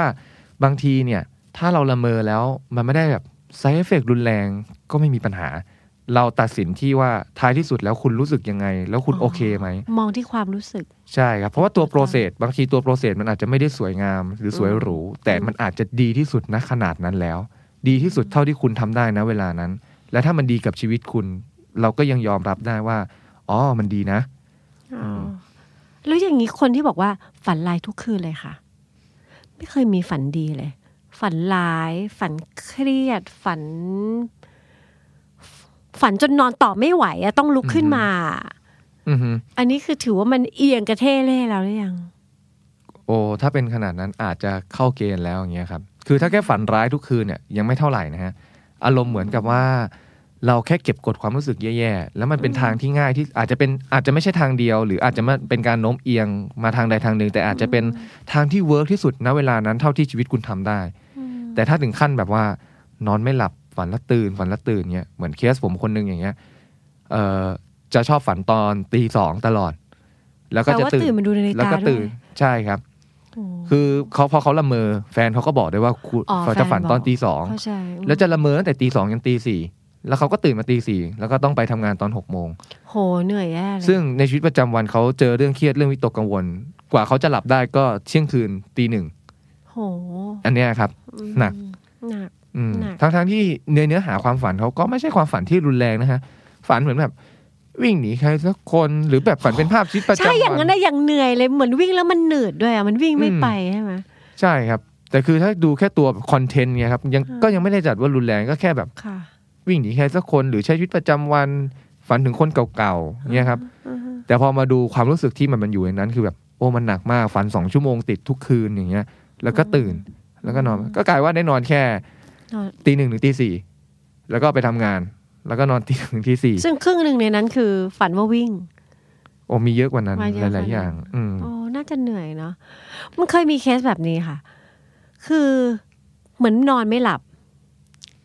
แล้วก็ ไม่นอนต่อละ เพราะว่ากระสับกระส่ายอยู่ในเตียงมันรู้สึกไม่สบายตัวก็เลยลุกขึ้น อือฮึ แล้วพอจังหวะลุกขึ้นก็รู้เลยว่า นี่คือตื่น อืม คือฝันว่านอนไม่หลับอะ อืมครับ อันนี้ก็คือ จริง ๆ ควรจะหาวิธีอื่นมาช่วยสปอร์ตมันคืออะไร อ๋อ คนเรามันจะ คืออ ฝัน ย่างนี้ ว่า ครับ นอนไม่หลับ บางทีเหมือนที่ผมบอกอาความฝันเนี่ยมันก็มันก็มันก็มีการแยกเป็นเป็นหลายระดับอ่าถ้าพูดง่ายๆก็คือจะมีฝันที่คนเราสามารถจดจำและเข้าใจความหมายได้ ค่ะ กับฝันที่เราจดจำและเข้าใจความหมายไม่ได้ อืม ฝันที่จดจำและเข้าใจความหมายไม่ได้ คือฝันที่มาจากจิตไร้สำนึกจากความปรารถนา อืม แต่ฝันที่จดจำและเข้าใจความหมายได้เนี่ย มักจะมีสาเหตุมาจากสองอย่าง คืออันดับแรก อากาศบรรยากาศ หรือความเกรงทางกล้ามเนื้อที่มีผลกับเรา การนอนไม่สบายร้อนบิดเกรงนอนท่าเดิมตัวชาอะไรอย่างเงี้ยเป็นอาการทางกาย อืม กับเรื่องที่เราให้ความสนใจอยู่นะตอนนั้น มันเป็นสิ่งที่แบบมีอยู่จริงอยู่แล้ว แล้วมันแค่ไปออกทางนั้น มันก็จะเป็นภาพที่ง่าย เพราะฉะนั้นบางทีเออเราอาจจะต้องดูโดยละเอียด แต่ถ้าดูโดยคร่าวๆอย่างเงี้ยเราอาจจะต้องดูว่าในช่วงที่แบบเรารู้สึกว่าเอ้ยนอนหลับไม่สบายอย่างเงี้ยตัวเราจริง ๆที่นอนแล้วตอนนั้นอะรู้สึกแบบนั้นหรื ก็ เปล่ อาจจะไม่สบาย ถ้าอาจจะไม่สบายมันก็จะไปออกเป็นความฝันแบบนั้นเหมือนกันอย่างเงี้ยครับ อันนี้ก็คือเป็นความฝันแบบ ง่ายๆ ที่คนสามารถเข้าใจได้แบบพื้นฐาน คืออันเนี้ยถ้าแบบมองแบบง่าย ๆ เลยฮะ แบบเฮ้ยกังวลจังเลยอ่ะพรุ่งนี้พรีเซนต์งานจะรอดไหม ค่ะ แล้วฝันถึงภาพตัวเองพรีเซนต์งานพรุ่งเนี้ยอันนี้ก็จะเป็นแบ ชั บ ด ต เจ รงๆนเลย เรี ว่าย บ เออ ง่าย อยู่กังวลเรื่องนี้ ใช่ครับ แต่พอเป็นแบบฝันที่มาจากจิตไร้สำนึกเนี่ยส่วนใหญ่มักจะออกมาในรูปแบบของสิ่งที่ไม่เชื่อมโยงกับชีวิตประจำวันเลย ออกมาเป็นจินตนาการ ดูแฟนตาซีมากๆเลย หรือดูเวอร์วังอลังการ หรืออาจจะดูเหมือนชีวิตจริง แต่ไม่มีอะไรเกี่ยวข้องกับสิ่งที่เป็นอยู่นะวันนี้เลย เข้าใจ อ่า เข้าใจ มันจะดูแบบ เอ๊ะ มันคืออะไร มาได้ นะ ยังไงนะ อ่า เอ เอ๊ะ มันคืออะไรนะ โเคได้ งั้นเดี๋ยวอีก EP หน้าอยู่ด้วยกันก่อนได้ไหมกับเรื่องฝันสนใจ สนใจอันที่เป็นฝันที่มาจากจิตไร้สำนึกที่มันดูเหมือนไม่เชื่อมโยง อยากรู้ว่ามันประกอบสร้างจากอะไร แล้วถ้าเราเข้าไปแปลความหมายมัน เราจะเข้าใจถึงมันได้ยังไงบ้าง อือหือ เพื่อที่เราจะได้เข้าใจตัวเองมากยิ่งขึ้น ครับ แต่ว่าเข้าใจละว่าออกความฝันในส่วนหนึ่งมันก็จะเป็นเหมือนสนามเด็กเล่นที่ให้ความต้องการที่ถูกเก็บกดเอาไว้ในในช่วงที่เรามีสติเนี่ย ได้ออกมาวิ่งเล่นคลี่คลาย แล้วก็ออกมากระโดดโลดเต้น อื้อหือ ปลดปล่อยเขาบ้าง เพราะไม่ ค อ รับ ย่างนั้น เราจะอัดแน่น อัดแน่น อัดแน่นไป อืม อย่างนั้น ตัวเราก็ไม่สมดุลหรอก มันเป็น อืม กลไกที่ร่างกาย ใช่ มัน ครับ จัดการของมันเอง ผมชอบคำว่าสนามเด็กเล่นมากเลย เพราะว่าคนเราต้องบาลานซ์ชีวิตของความเป็นเด็กและความเป็นผู้ใหญ่ จริงการได้ฝันเนี่ยเหมือนกับ จริง ๆ มันคือกระบวนการของความเป็นเด็กนะครับ มันมีสิ่งที่เรียกว่า primary process thinking เป็นกระบวนชุดการคิดแบบเด็ก ๆ ซึ่งฝันก็ใช้ชุดความคิดเนี่ยอืมมันก็เหมือนแบบสนามเด็กเล่นที่แบบเรากลับไปเป็นเด็กอีกครั้ง แล้วก็ได้ปลดปล่อยในสิ่งที่เรารู้สึกจริง ๆ อืมซึ่งโดยส่วนตัวนะทัศนคติส่วนตัวของผมค่อนข้างเป็นบวกกับกับความฝัน ผมรู้สึกว่ามันเป็นกลไกที่ Amazing อ่ะมันเป็นสิ่งที่มหัศจรรย์มากที่แบบธรรมชาติสร้างมาให้มนุษย์อย่างเงี้ยครับ มันเป็นสิ่งที่เกิดขึ้นแล้วก็สามารถทำให้เราแบบมีชีวิตอยู่ต่อไปได้ ในบางทีที่แบบเจอความเครียดหรือเจอความทุกข์หนักหนาสาหัส ใช่ แล้วเราแบบไม่ต้องพยายามอะไรเพียงแค่นอนหลับ หลับให้สบาย นอนหลับสักคืนนึง ไป แล้วก็ เออ ได้กลับไปเป็นเด็กอยู่ในสนามเด็กเล่นที่เรารู้สึกปลอดภัย รู้สึก comfortable กับมัน แล้วก็ตื่นเช้ามากับการใช้ชีวิตประจำวันที่อยู่กับโลกความเป็นจริงต่อไป ได้ฟังแบบนี้แล้วนะ คำถามสุดท้ายแล้วแต่ว่าหลายคนอาจจะรู้สึกว่า เฮ้ยงั้นความฝันมันสำคัญ แล้วบางทีมันอาจจะเป็นเหมือนคอมมูนิเคชันการสื่อสารบางอย่างให้เราได้เข้าใจสิ่งที่เราแบกอยู่ในเนื้อในตัวได้มากขึ้น อือฮึ แนะนำไหมถ้าสมมุติเราอยากจะจำความฝันเราได้ แนะนำไหมสมมติว่าเราฝันเสร็จ ตื่นเช้ามา อยากจดความฝัน อือฮึ จำเป็นไหมหรือว่ามันเวิร์กไหม ถ้าเขาอยากทำ ผมจะแบ่งงี้ถ้าเป็นการใช้ชีวิตประจำวันนะฮะ อืม ให้ดูที่จริตส่วนตัว ว่าชอบไหมอันดับแรก เออ พอชอบเสร็จปุ๊บ ให้ดูก่อนว่าคุณทำได้ไหมอ่าอันเอาแค่นี้ก่อน ส่วนอีกอันหนึงถ้าเป็นในเรื่องของกระบวนการบำบัด ค่ะ ถ้ามีความจำเป็นนะฮะ ผมมักจะให้เคสทำเสมอ อ๋อ แต่มีข้อควรระวังอย่างหนึ่ง คือเออใช่สนใจความอันตรายของมัน การจดจำเนี่ย มันใช้อีโก้ฟัง t i ชันเยอะอีโก้ฟัง t i ชันคือในเรื่องของร่างกายตามปกติเรา แล้วก็มีฟังก์ชันของจิตใจ ซึ่งการจดจำต้องใช้ทั้งร่างกายและจิตใจ อืม เอ่อสมองเนี่ยจดจำในแง่ของความทรงจำต่าง ๆ ตามกลไกสมอง แต่จิตใจมันจำในเรื่องของประสบการณ์ทางอารมณ์ บางครั้งการที่เราตื่นปุ๊บแล้วจำได้เนี่ยแล้วก็รู้สึกลืมไปนะคนจะคนหลายคนจะรู้สึกอย่างนี้บ่อยมาก อืม เฮ้ยตื่นปุ๊บจำฝันได้ลุกไปอาบน้ำอ้าวลืมนะ อืม มันไม่ได้เป็นการลืมโดยบังเอิญนะฮะจิตใจจงใจลืม เพราะมัน เคลียร์ รุนแรงเกินไปต่อการที่จะจำมันไว้อย่างยาวนาน เพราะฉะนั้นแล้วถ้าคุณรู้สึกถูกจริตกับการจดโอเค แต่คำถามคือ ถ้าคุณจำมันไม่ได้แล้วคุณไปฝืนเนี่ยเหมือนคุณเอาอะไรสักอย่างไปงัดสิ่งที่เก็บเอาไว้แล้วกระชากมันขึ้น ก็ มา มัน อี อุ ก ต ค ส่า รั้ง ห์เคลียร์แล้วอะเพราะมันแบบว่ามันมัน อืม ประเมินด้วยตัวมันเองแล้วว่ามันอาจจะรุนแรงไปแล้วเราก็ไปฝืนว่าจำเดี๋ยวนี้ลากมันกลับคืนมา ใช่ จะเกิดอะไร ครับ ขึ้นคะ มันจะเกิดความเหนื่อยมหาศาลเลยครับ โดยที่ยังไม่ต้องออกไปทำงานอะหรือ ใช่ เรียนหนังสืออะไร คบเราแค่เหนื่อยแบบว่าพยายามจะงัดสิ่งที่ปิดเอาไว้อะฮะ และถ้าเกิดมีใครสามารถพอพยายามจนงัดขึ้นมาได้เนี่ยครับมันจะเป็นอะไรที่แบบรู้สึกแย่กับตัวเองมาก อย่างน้อยที่สุดคุณจะเริ่มเบลอแล้วเริ่มแบบหนักหัวหนักสมอง แล้วความรู้สึกนั้นก็จะค่อยๆออกมา มันจะไม่ไม่พุ่งนะ มันจะเหมือนค่อย ๆ ออกมาทีละเล็กทีละน้อยทีละเล็กทีละน้อย แล้วคุณก็จะได้อยู่กับความรู้สึกนั้นแบบจริง ๆ อีกทีหนึ่งอันนี้เป็นข้อที่แบบควรระวังมากๆอย่างเว การ ลา ที่อยู่กับสิ่งที่อยู่ในความฝัน แต่จริง ๆ อีกครั้งหนึ่ง อืมใช่ครับ อันเนี้ยผมจะเป็นแบบว่าเวลาจะแนะนำเคสคนไหนเนี่ยผมต้องประเมินก่อนว่าเขาทำได้แค่ไหน ถ้าทำไม่ได้เลย ผมก็จะแบบว่าอ๋ออยากจดก็จดนะครับ ถ้าจดไม่ได้ก็ไม่ต้องซีเรียสอะไรอย่างเงี้ยครับ เออบางทีอะไรที่มันเป็นธรรมชาติก็ปล่อยเป็นธรรมชาติไปจนกว่า อืม ผู้เชี่ยวชาญเขาจะแนะนำแล้วก็บอกเราก็แล้วกันแต่ว่าฟังอย่างนี้ก็กลัวคือจริงๆการทำงานกับจิตใจเนี่ย เป็นเรื่องที่สำคัญแล้วก็เฮลตี้ซึ่งเราทำงานรายการนี้เรารู้เสมอเพียงแต่ว่า เรามักจะรู้ว่าการที่เข้าไปจัดการมันลึกเกินความสามารถ ไปไกลเกินความจำเป็นโดยที่ไม่มีผู้เชี่ยวชาญอยู่เคียงข้างเนี่ย บางทีมันก็ทำให้เราสามารถ off balance แล้วก็ อืม รับมือกับมันไม่อยู่แทนที่มันจะสมดุลกลับกลายเป็นว่าเรากำลังตะบี้ตะบันขยันขยอจากตัวเอง แล้วมันก็อาจจะเกิดผลที่เป็นอันตรายต่อ อือฮึ สุขภาพจิตใจของเราก็ได้ เพราะฉะนั้น คุณมีสิ่งนั้นอยู่แล้วในตัวอนุญาตให้ความฝันมันทำงานไป อืมใช่ เดี๋ยว ครับ อีพีหน้าเรามาดูกันดีกว่าว่า เราจะมองอะไรในความฝันให้เกิดความเข้าใจได้ ครับ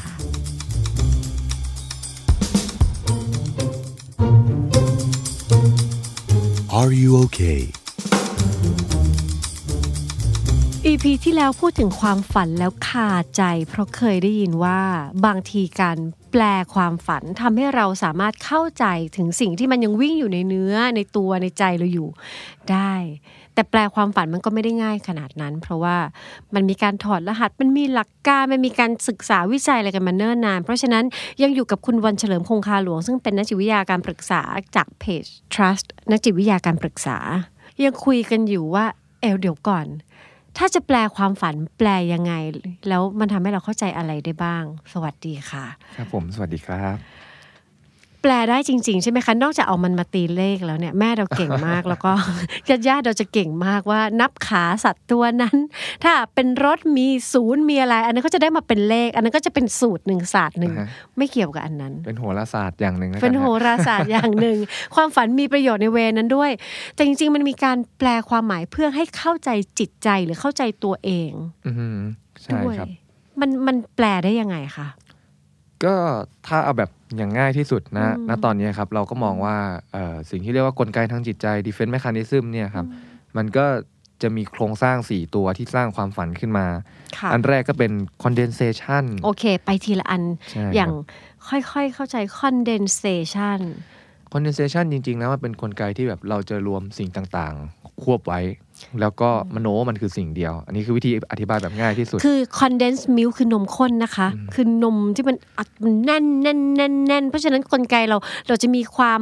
หลายความหลายอย่าง อืม หลายอารมณ์ที่มันกระจดกระเจิงกระจัดกระจาย ครับ เต็มไปหมดเลย แล้วเราพยายามจะโกยทั้งหมดแล้วก็อัด อือหือ ควบให้มันแน่น ใช่ครับ ขึ้น นี่คือกระบวนการทางจิตใจที่เราทำ ใช่ครับ เราทำแบบนั้นทำไมนะคะ กลไกนี้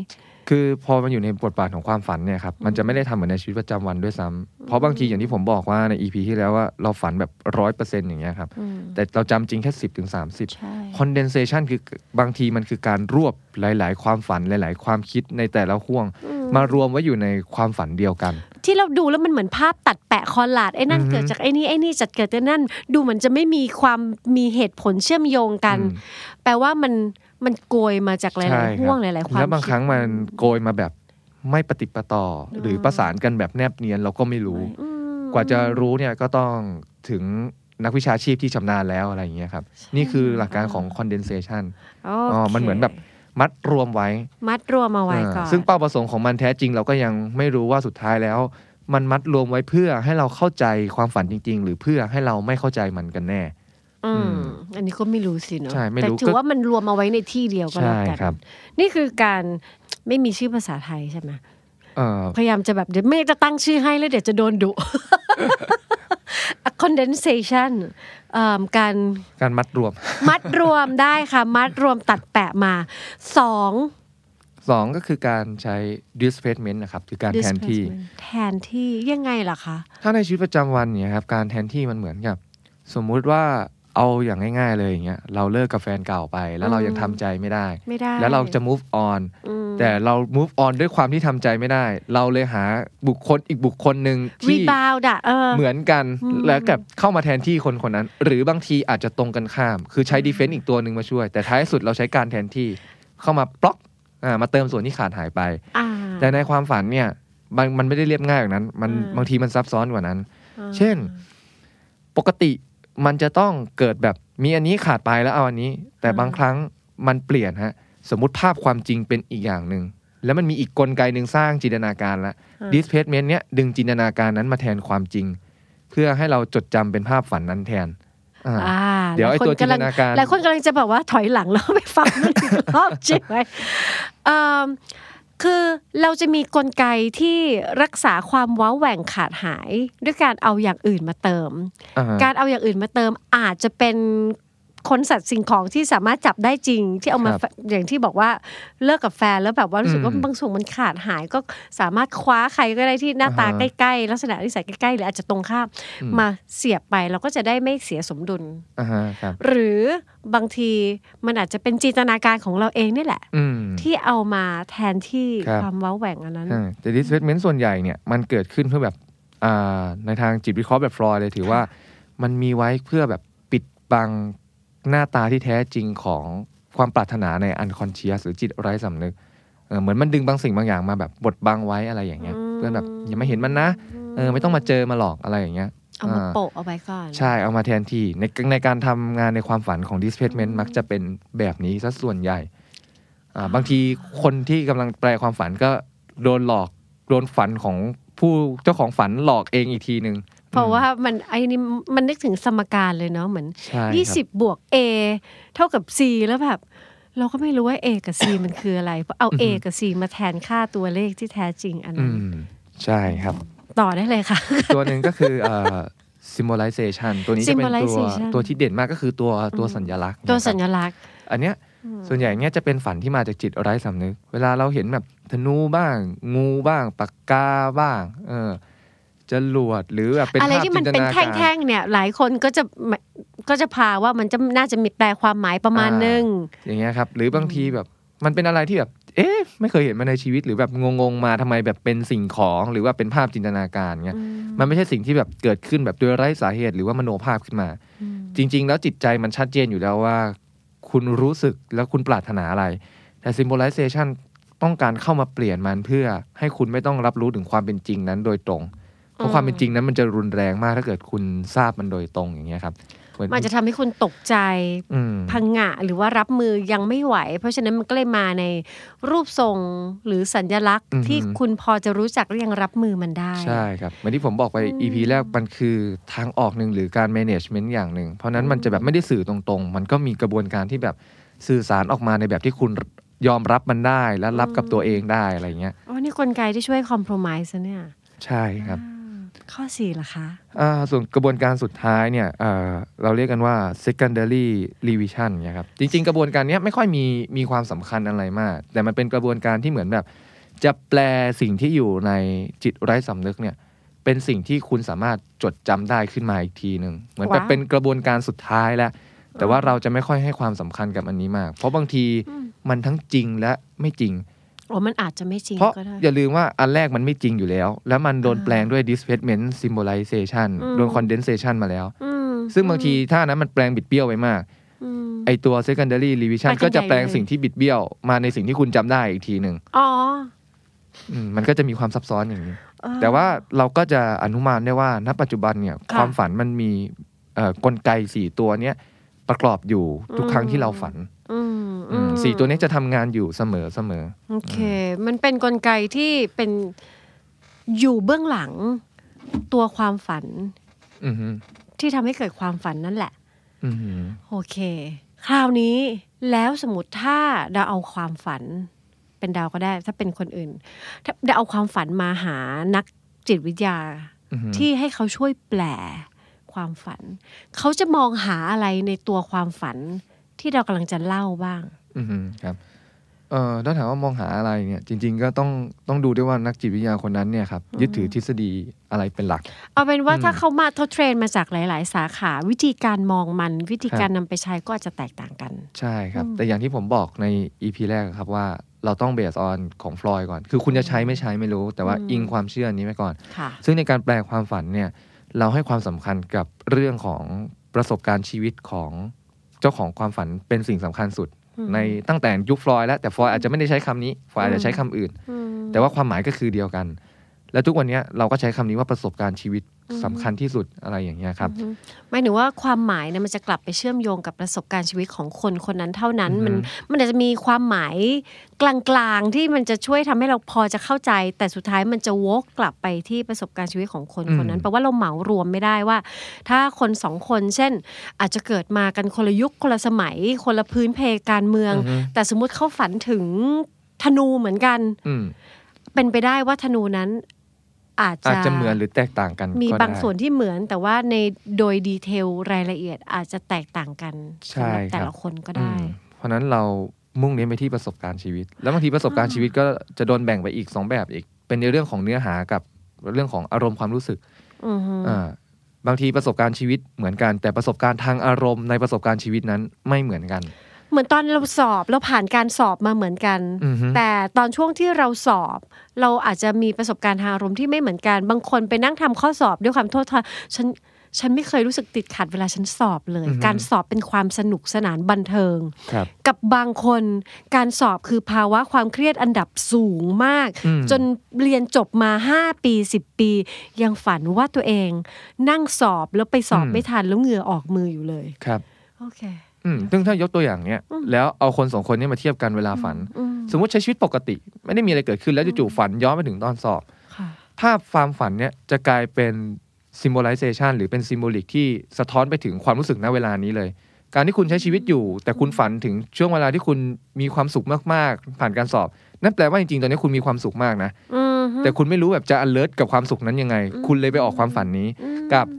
ตอนนี้คุณวิตกกังวลสูงมาก แล้วคุณเก็บกดไว้แรงมาก แล้วไม่รู้จะออกไง มันก็เลยลิงก์ไปถึงประสบการณ์นั้น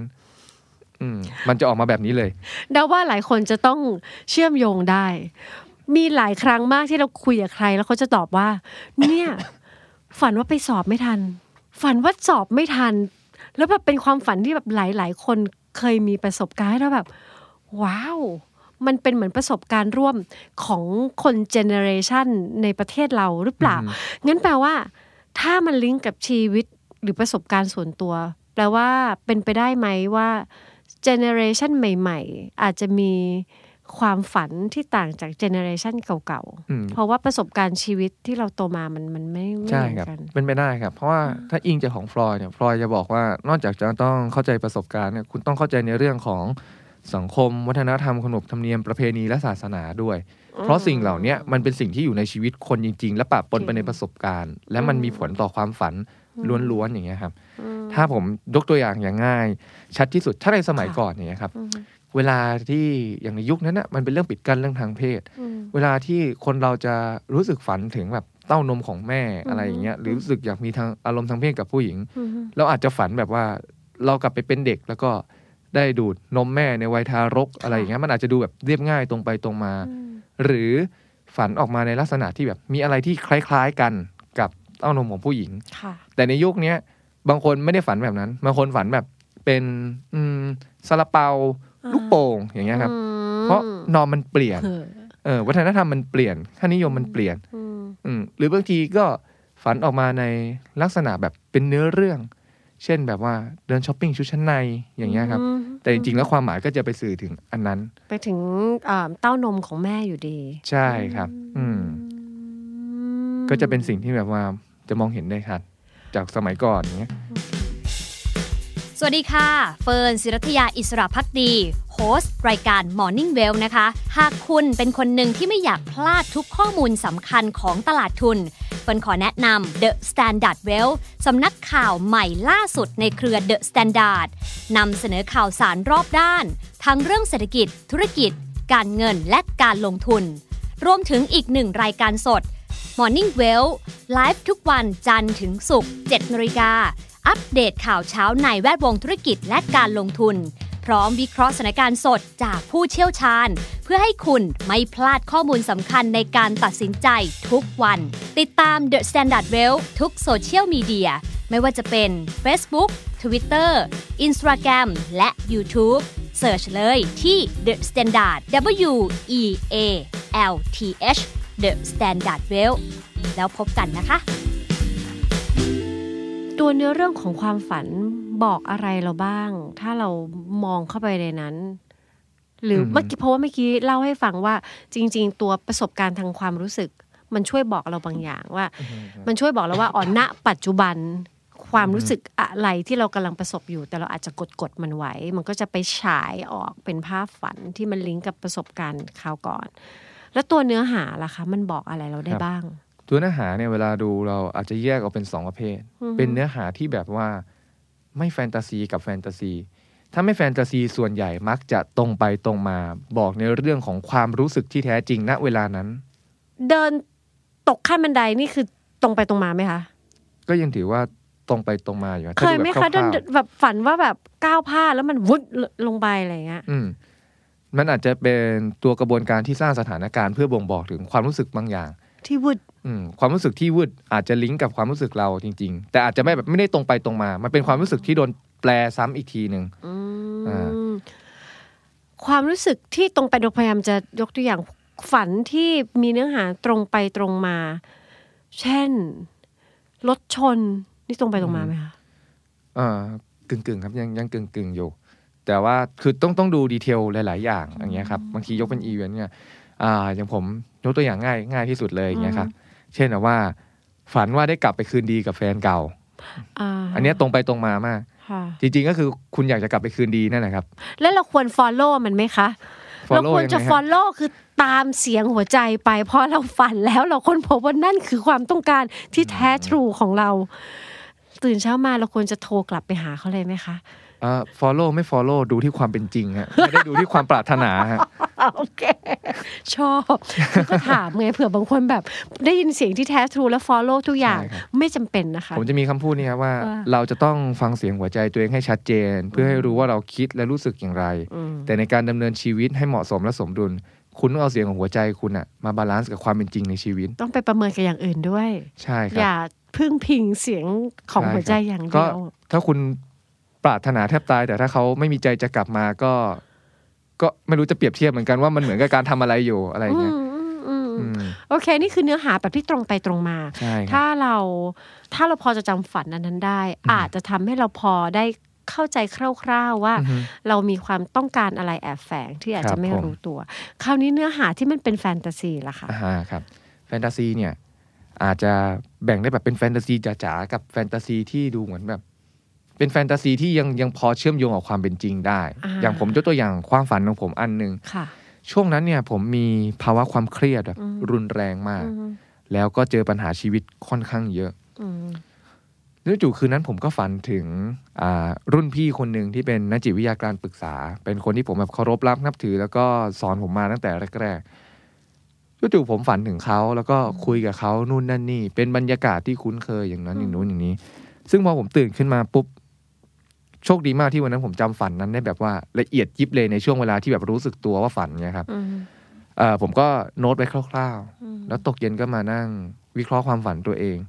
ก็ทำใจเย็นๆ ค่อยๆ ดูไปนู่นนั่นนี่ ผมปรากฏว่านี่เป็นฝันแบบแฟนตาซีนะฮะเพราะว่าชีวิตจริงผมนัดเวลานั้นก็ไม่ได้ข้องเกี่ยวอะไรกับเขา ก็คือณตอนนั้นผมแค่รู้สึกว่าผมโดดเดี่ยวในปัญหาที่แบบรุนแรงและอ้างว้าง แล้วไม่มี ผมแค่ต้องการใครสักคนหนึ่งที่รู้สึกว่าเป็นที่ปรึกษาแล้วก็ให้ความอบอุ่นของผมได้ ซึ่งในชีวิตจริงเขาสามารถเป็นคนคนนั้นได้ คนคนนั้นก็เลยมาอยู่ในความฝันผม อันนี้เป็นแฟนตาซีที่แบบเชื่อมโยงกับความเป็นจริงอยู่ อ๋อ แต่แฟนตาซีที่ไม่เชื่อมโยงเลย เป็นออกแนวแบบพวกการ์ตูน เราเคยฝันว่าไปบ้านญาติที่ขอนแก่น แล้วก็มีกอริลลาตัวใหญ่มาก คือระดับเข่าเขาคือหลังคา อืม บ้านอย่างเงี้ยแล้วเขา ค ไป รับ หลบในแบบว่าใต้ที่ตั้งแก๊สแต่แล้วกอริลลา อ๋อ ก็แบบชะโงกหน้าต่างเข้ามา แล้วฝันอย่างนั้นน่ะสองครั้งเหมือนกันเป๊ะเลย ครับ ก็อาจจะคิดเองก็ได้เหมือนกันเป๊ะ อือฮะ แต่ว่าฝันเฉพาะไปนอนบ้านญาติคนนี้ แล้ว อืม ระยะห่างกันคือปีหนึ่งอะ อืมฮึ ทุกครั้งที่ไปนอนบ้านเนี้ย อ่าฮะ จะฝันว่าแบบกอริลลา อืม บุก อืม แล้วก็วิ่งหลบ อือฮึ นี่คือแบบ very very fantasy เลยใช่ไหม ใช่ครับนี่เป็นแฟนตาซี โอเค สิ่งที่ไม่อยู่ในชีวิตจริงณเวลานั้น อันนี้คือแฟนตาซีแบบร้อยเปอร์เซ็นต์กอริลล่า อืม ไอรอนแมน อุลตร้าแมนฝันอุลตร้าแมนบ่อยมาก ใช่ เลย ครับ อ่า อืมในแฟนตาซีนั้นก็จะมีความหมายของมัน อย่างเงี้ย ผมอาจจะไม่ได้รู้ว่าประสบการณ์ของคุณดุดดาวณเวลานั้นเป็นยังไง แต่เข้าใจว่ามันคงมีความรู้สึกบางอย่างอยู่กับสถานที่นั้น ม หรือกับบุคคลใดบุคคลหนึ่งนะตรงนั้นกอริลลาเนี่ยก็เป็นสัญลักษณ์ที่บ่งบอกถึงความรู้สึกตรงนั้น แล้วความรู้สึกนั้นมันอยู่ข้างใน แล้วพอกลับไปมันก็โดนกระตุ้นอยู่ตลอดเวลา แล้วมันก็เลยออกเป็นความฝันในลักษณะของกอริลลาออกมา ซึ่งถ้าเราวิเคราะห์จริงๆเนี่ยเราไม่จะดูแค่กอริลลาเราจะดูว่ากอริลลาเนี่ยทำอะไรสถานที่นั้นเป็นยังไง movement ทุกอย่างในความฝันจะบ่งบอกถึงนัยยะสำคัญของมันเสมอๆ เสียวไส้แค่นึกย้อน ก็นึกก็เสียวไส้แล้วอ๋อนึกออกแล้วค่ะพอพอส่วนนี้มันเป็นแฟนตาเซียจะเป็นส่วนที่เราขาดหาย พวกแฟนตาซีครึ่งหนึ่งทำให้นึกขึ้นได้เหมือนตอนที่ใครบางคนเวลาสูญเสียคนรักไป แล้วก็เหมือนเช่นเขาตายไป แล้วก็บอกว่าเนี่ยเขากลับมาหา อื มาเข้ามาในฝัน เข้ามาในฝัน ก็เป็นไปได้ว่า เออ อาจจะบ่งบอกว่าณตอนนั้นเราเราระลึกถึงเขาเราอาจจะต้อง ครับ การเขา อืม หรือต้องการที่พึ่งพิงอะไรบางอย่าง ถ้า ที่ เป็นความ ข เชื่อ ให้ ทางจิตวิเคราะห์เราก็ถือว่าจริง ๆ แล้วคุณเพียงแค่คิดถึงและยังยอมรับกับการจากไปไม่ได้ อืม คุณเลยใช้จินตนาการสร้างสิ่งที่ไม่เป็นจริงขึ้นมา อืม แต่อาจจะดูรุนแรงไปหน่อยสำหรับแบบคนที่มีความเชื่อเอ่อในทางนั้นอะไรอย่างเงี้ยครับ อืมอืม แต่เราก็บอกกันว่าอันนี้ก็เป็นความเชื่อของเราเราไม่ได้มองว่าใครผิดใครถูก เข้าใจนึกออ ม ก แต่ถ้าเราแปลออกมามันก็จะเป็นแบบนั้น เข้าใจ มันมันมันอาศัยการเชื่อมโยงแล้วก็การตีความประมาณหนึ่ง อืมใช่ครับ ซึ่งเราก็กลับไปมองภาพความฝันให้เหมือนกับงานศิลปะ ใช่ ที่ ครับ ออก เป็มางนาน จาก ศิลปะ จิตใต้สำนึกของเรา อือฮึ มันบางทีมันอาจจะแอบสแตรกบ้างบางทีมันอาจจะออกมาในแง่ซิมโบลิกสัญลักษณ์ มีอันนั้นมาแปะอันนี้ แต่ถ้าเราอยากจะเข้าใจมัน แล้วก็มีผู้เชี่ยวชาญที่รู้ว่าจะถอดความมันมาอย่างไร แล้วก็สามารถรับฟังคุณ รับฟังชีวิตส่วนตัวประสบการณ์ในชีวิตมา เพื่อมาแบ็กอัพการตีความอันนั้น เราก็อาจจะสามารถที่จะเข้าใจตัวเราได้อย่างลึกซึ้งลงไป ืมใช่ครับ อย่างนี้แนะนำไหมคะ เนื่องจากว่าเราจำได้ว่าเราสามารถเข้าไปใน Google บ้าง ซื้อหนังสือบ้าง ที่เขาบอกว่าตีความความฝัน อือฮึ ถ้าเราจะลุกขึ้นมาทำแบบนั้นด้วยตัวเอง ไม่ควรครับไม่ควรอย่างยิ่งเลย เพราะว่าเอ่อตัวอย่างตัวแบบนักจิตวิเคราะห์ที่แบบชำนาญด้านเนี้ยถึงเวลาจริงๆนะฮะถ้าอยากเข้าใจความฝันเขาไม่ทำกันเอง เขาจะไปหาพาร์ทเนอร์ หรือจะไปหาซูเปอร์ไวิเซอร์ของเขา ให้เขาทำการวิเคราะห์และแปลความให้ ทำไมคุณวันเฉลิม ถึงแนะนำให้คนที่อยากตีความความฝัน ให้มีอีกคนหนึ่งข้างๆ ระหว่างที่จะทำความเข้าใจมัน ครับ ก็ถ้าเป็นคำพูดเบสิกที่สุดก็คือว่าเราไม่สามารถเห็นตัวเองได้ชัดผ่านการมองกระจกอะครับ ความฝันเป็นเพียงแค่กระจกสะท้อนด้านเดียว แต่บางครั้งมันอาจจะมีอีกด้านหนึ่งที่อยู่ข้างหลังเราแล้วเรามองไม่เห็น และบางครั้งเรามี b i แอสกับตัวเองนะครับ เราคิดเข้าข้างตัวเอง เรามองตัวเองในแบบที่เราต้องการอยากจะให้เป็น จนเราไม่ได้มองตัวเองที่เราเป็นจริง ๆ คนอีกคนหนึ่งที่เขามองเราด้วยใจเป็นกลางครับจะมองเห็นตัวเราได้ ตรงและคมชัดกว่า และสะท้อนความเป็นจริงให้เราได้รับรู้ได้ง่ายกว่า อืมมันจะมีในเรื่องของ bias แล้วบางทีในแง่ของหลักวิชาการก็คือ มันก็ยังเป็นเรื่องยากอยู่ดีอย่างเงี้ยครับ อืม ในบางเรื่อง เพราะฟลอยด์เคยพูดไว้แต่แรกแล้วว่าการเข้าถึงจิตไร้สำนึกทางตรงเนี่ยไม่มี คือทำด้วยตัวเองไม่ได้ ต้องทำผ่านการทำจิตวิเคราะห์ ซึ่งก็คือต้องอาศัยผู้อื่นอีกทีหนึ่ง เพราะฉะนั้นสุดท้ายในที่สุดมันมีฝันที่อยู่ในจิตไร้สำนึก การจะด e ฟอินลงไปตรงนั้นเนี่ยทำด้วยตัวเองเนี่ยอาจจะเป็นสิ่งที่แบบยากและลำบากมาก ถ้าให้ผมนึกออกคนเดียวที่พอทำได้ก็มีแค่ตัวฟลอยด์เองนั่นแหละที่ทำได้ อืมแต่เขาอาจจะทำได้แบบไม่ได้ร้อยเปอร์เซ็นด้วยซ้ำเพราะเขาก็ทดลองกับตัวเองมาเยอะ อืมอืมอืม อื อื ม มนึกออกการที่จะเข้าไปทำงานกับส่วนที่เราไม่สามารถควบคุมได้นั่นคือจิตไร้สำนึก บางทีเข้าไปแบบ กระโจนเข้าไปสุ่มสี่สุ่มห้าบางทีเราก็อาจจะเป๋ได้เหมือนกันไม่รู้ไม่รู้จะรับมือยังไง แล้วบางทีเราเห็นในสิ่งที่เราอาจจะไม่ได้พร้อมที่จะเห็นมัน ม หรือถ้าเห็นแล้วแล้วไม่มีใครสักคนข้างๆ คอยจับมือ คอยมอง อืม ตาให้รู้ว่าเฮ้ยเรายังอยู่ตรงนี้ หรือเรามีใคร บางทีการเดินทางเพื่อความเข้าใจนั้น อาจจะทำให้เรารู้สึกตกใจตระหนกมากกว่าเดิม ใช่ครับ ผมเข้าใจประสบการณ์นี้ดีเพราะว่าผมเคยเป็นคนคนนั้นมาก่อน ตอนผมเรียนจิตวิเคราะห์กับอาจารย์หมอผม ยังไงเล่าให้ฟังหน่อยได้ไหมคะ ผมพยายามวิเคราะห์ตัวเองด้วยความรู้และประสบการณ์ที่มีทั้งหมดดังนั้นอ๋อ เรียนมาประมาณ 2-3 ปี อ่ะเข้าใจได้นะเรียนอันนี้เราก็อยากเข้าใจตัวเอง ใช่ครับ อืม คือแบบเหมือนเร่งสปีดตัวเองอยากเก่งเร็วๆ แล้ว ค่ะ คือแบบ พอวิเคราะห์ไปมากเข้า แรกๆก็แม่นฮะ เพราะมันอยู่แค่ระดับ conscious p conscious หรือ unconscious แบบ ยัง ผิวผิว ตื้นๆอ่ะผิวๆ แต่พอกดลงไปลึกๆแล้วเนี่ยครับ มันเหมือนกับ มันเป็นส่วนที่ลึกมากที่เราไม่มีวันที่จะไปมีพลังอำนาจอะไรในนั้น แล้วเหมือนแบบเรากำลังดันตัวเองลงไป สิ่งที่เกิดขึ้นวันนั้นคือผมปวดหัวไมเกรนมึนหัวมาก และเหมือนผมดันไปแตะจุดที่ไม่ควรโดน แล้วความรู้สึกนั้นมันก็พลั่งพลูออกมา และผมไม่สามารถเข้าใจความรู้สึกนั้นได้ จนแบบรู้สึกแย่กับตัวเองแล้วก็ไม่เข้าใจอ่ะ มันคืออะไร และเราดันใช้ชีวิตผ่านผ่านความรู้สึกที่ว่าแค่ความรู้สึกนะฮะว่าเราเข้าใจตัวเองมาตลอด แล้วเจออนนี้คือแบบเปซ้ำเปซ้อนอะไรอย่างเงี้ย แล้วผมก็ไปนั่งทำจิตวิเคราะห์กับอาจารย์หมอผม พออาจารย์หมอผมเคลียร์ทุกอย่างเสร็จเขาก็เตือนว่า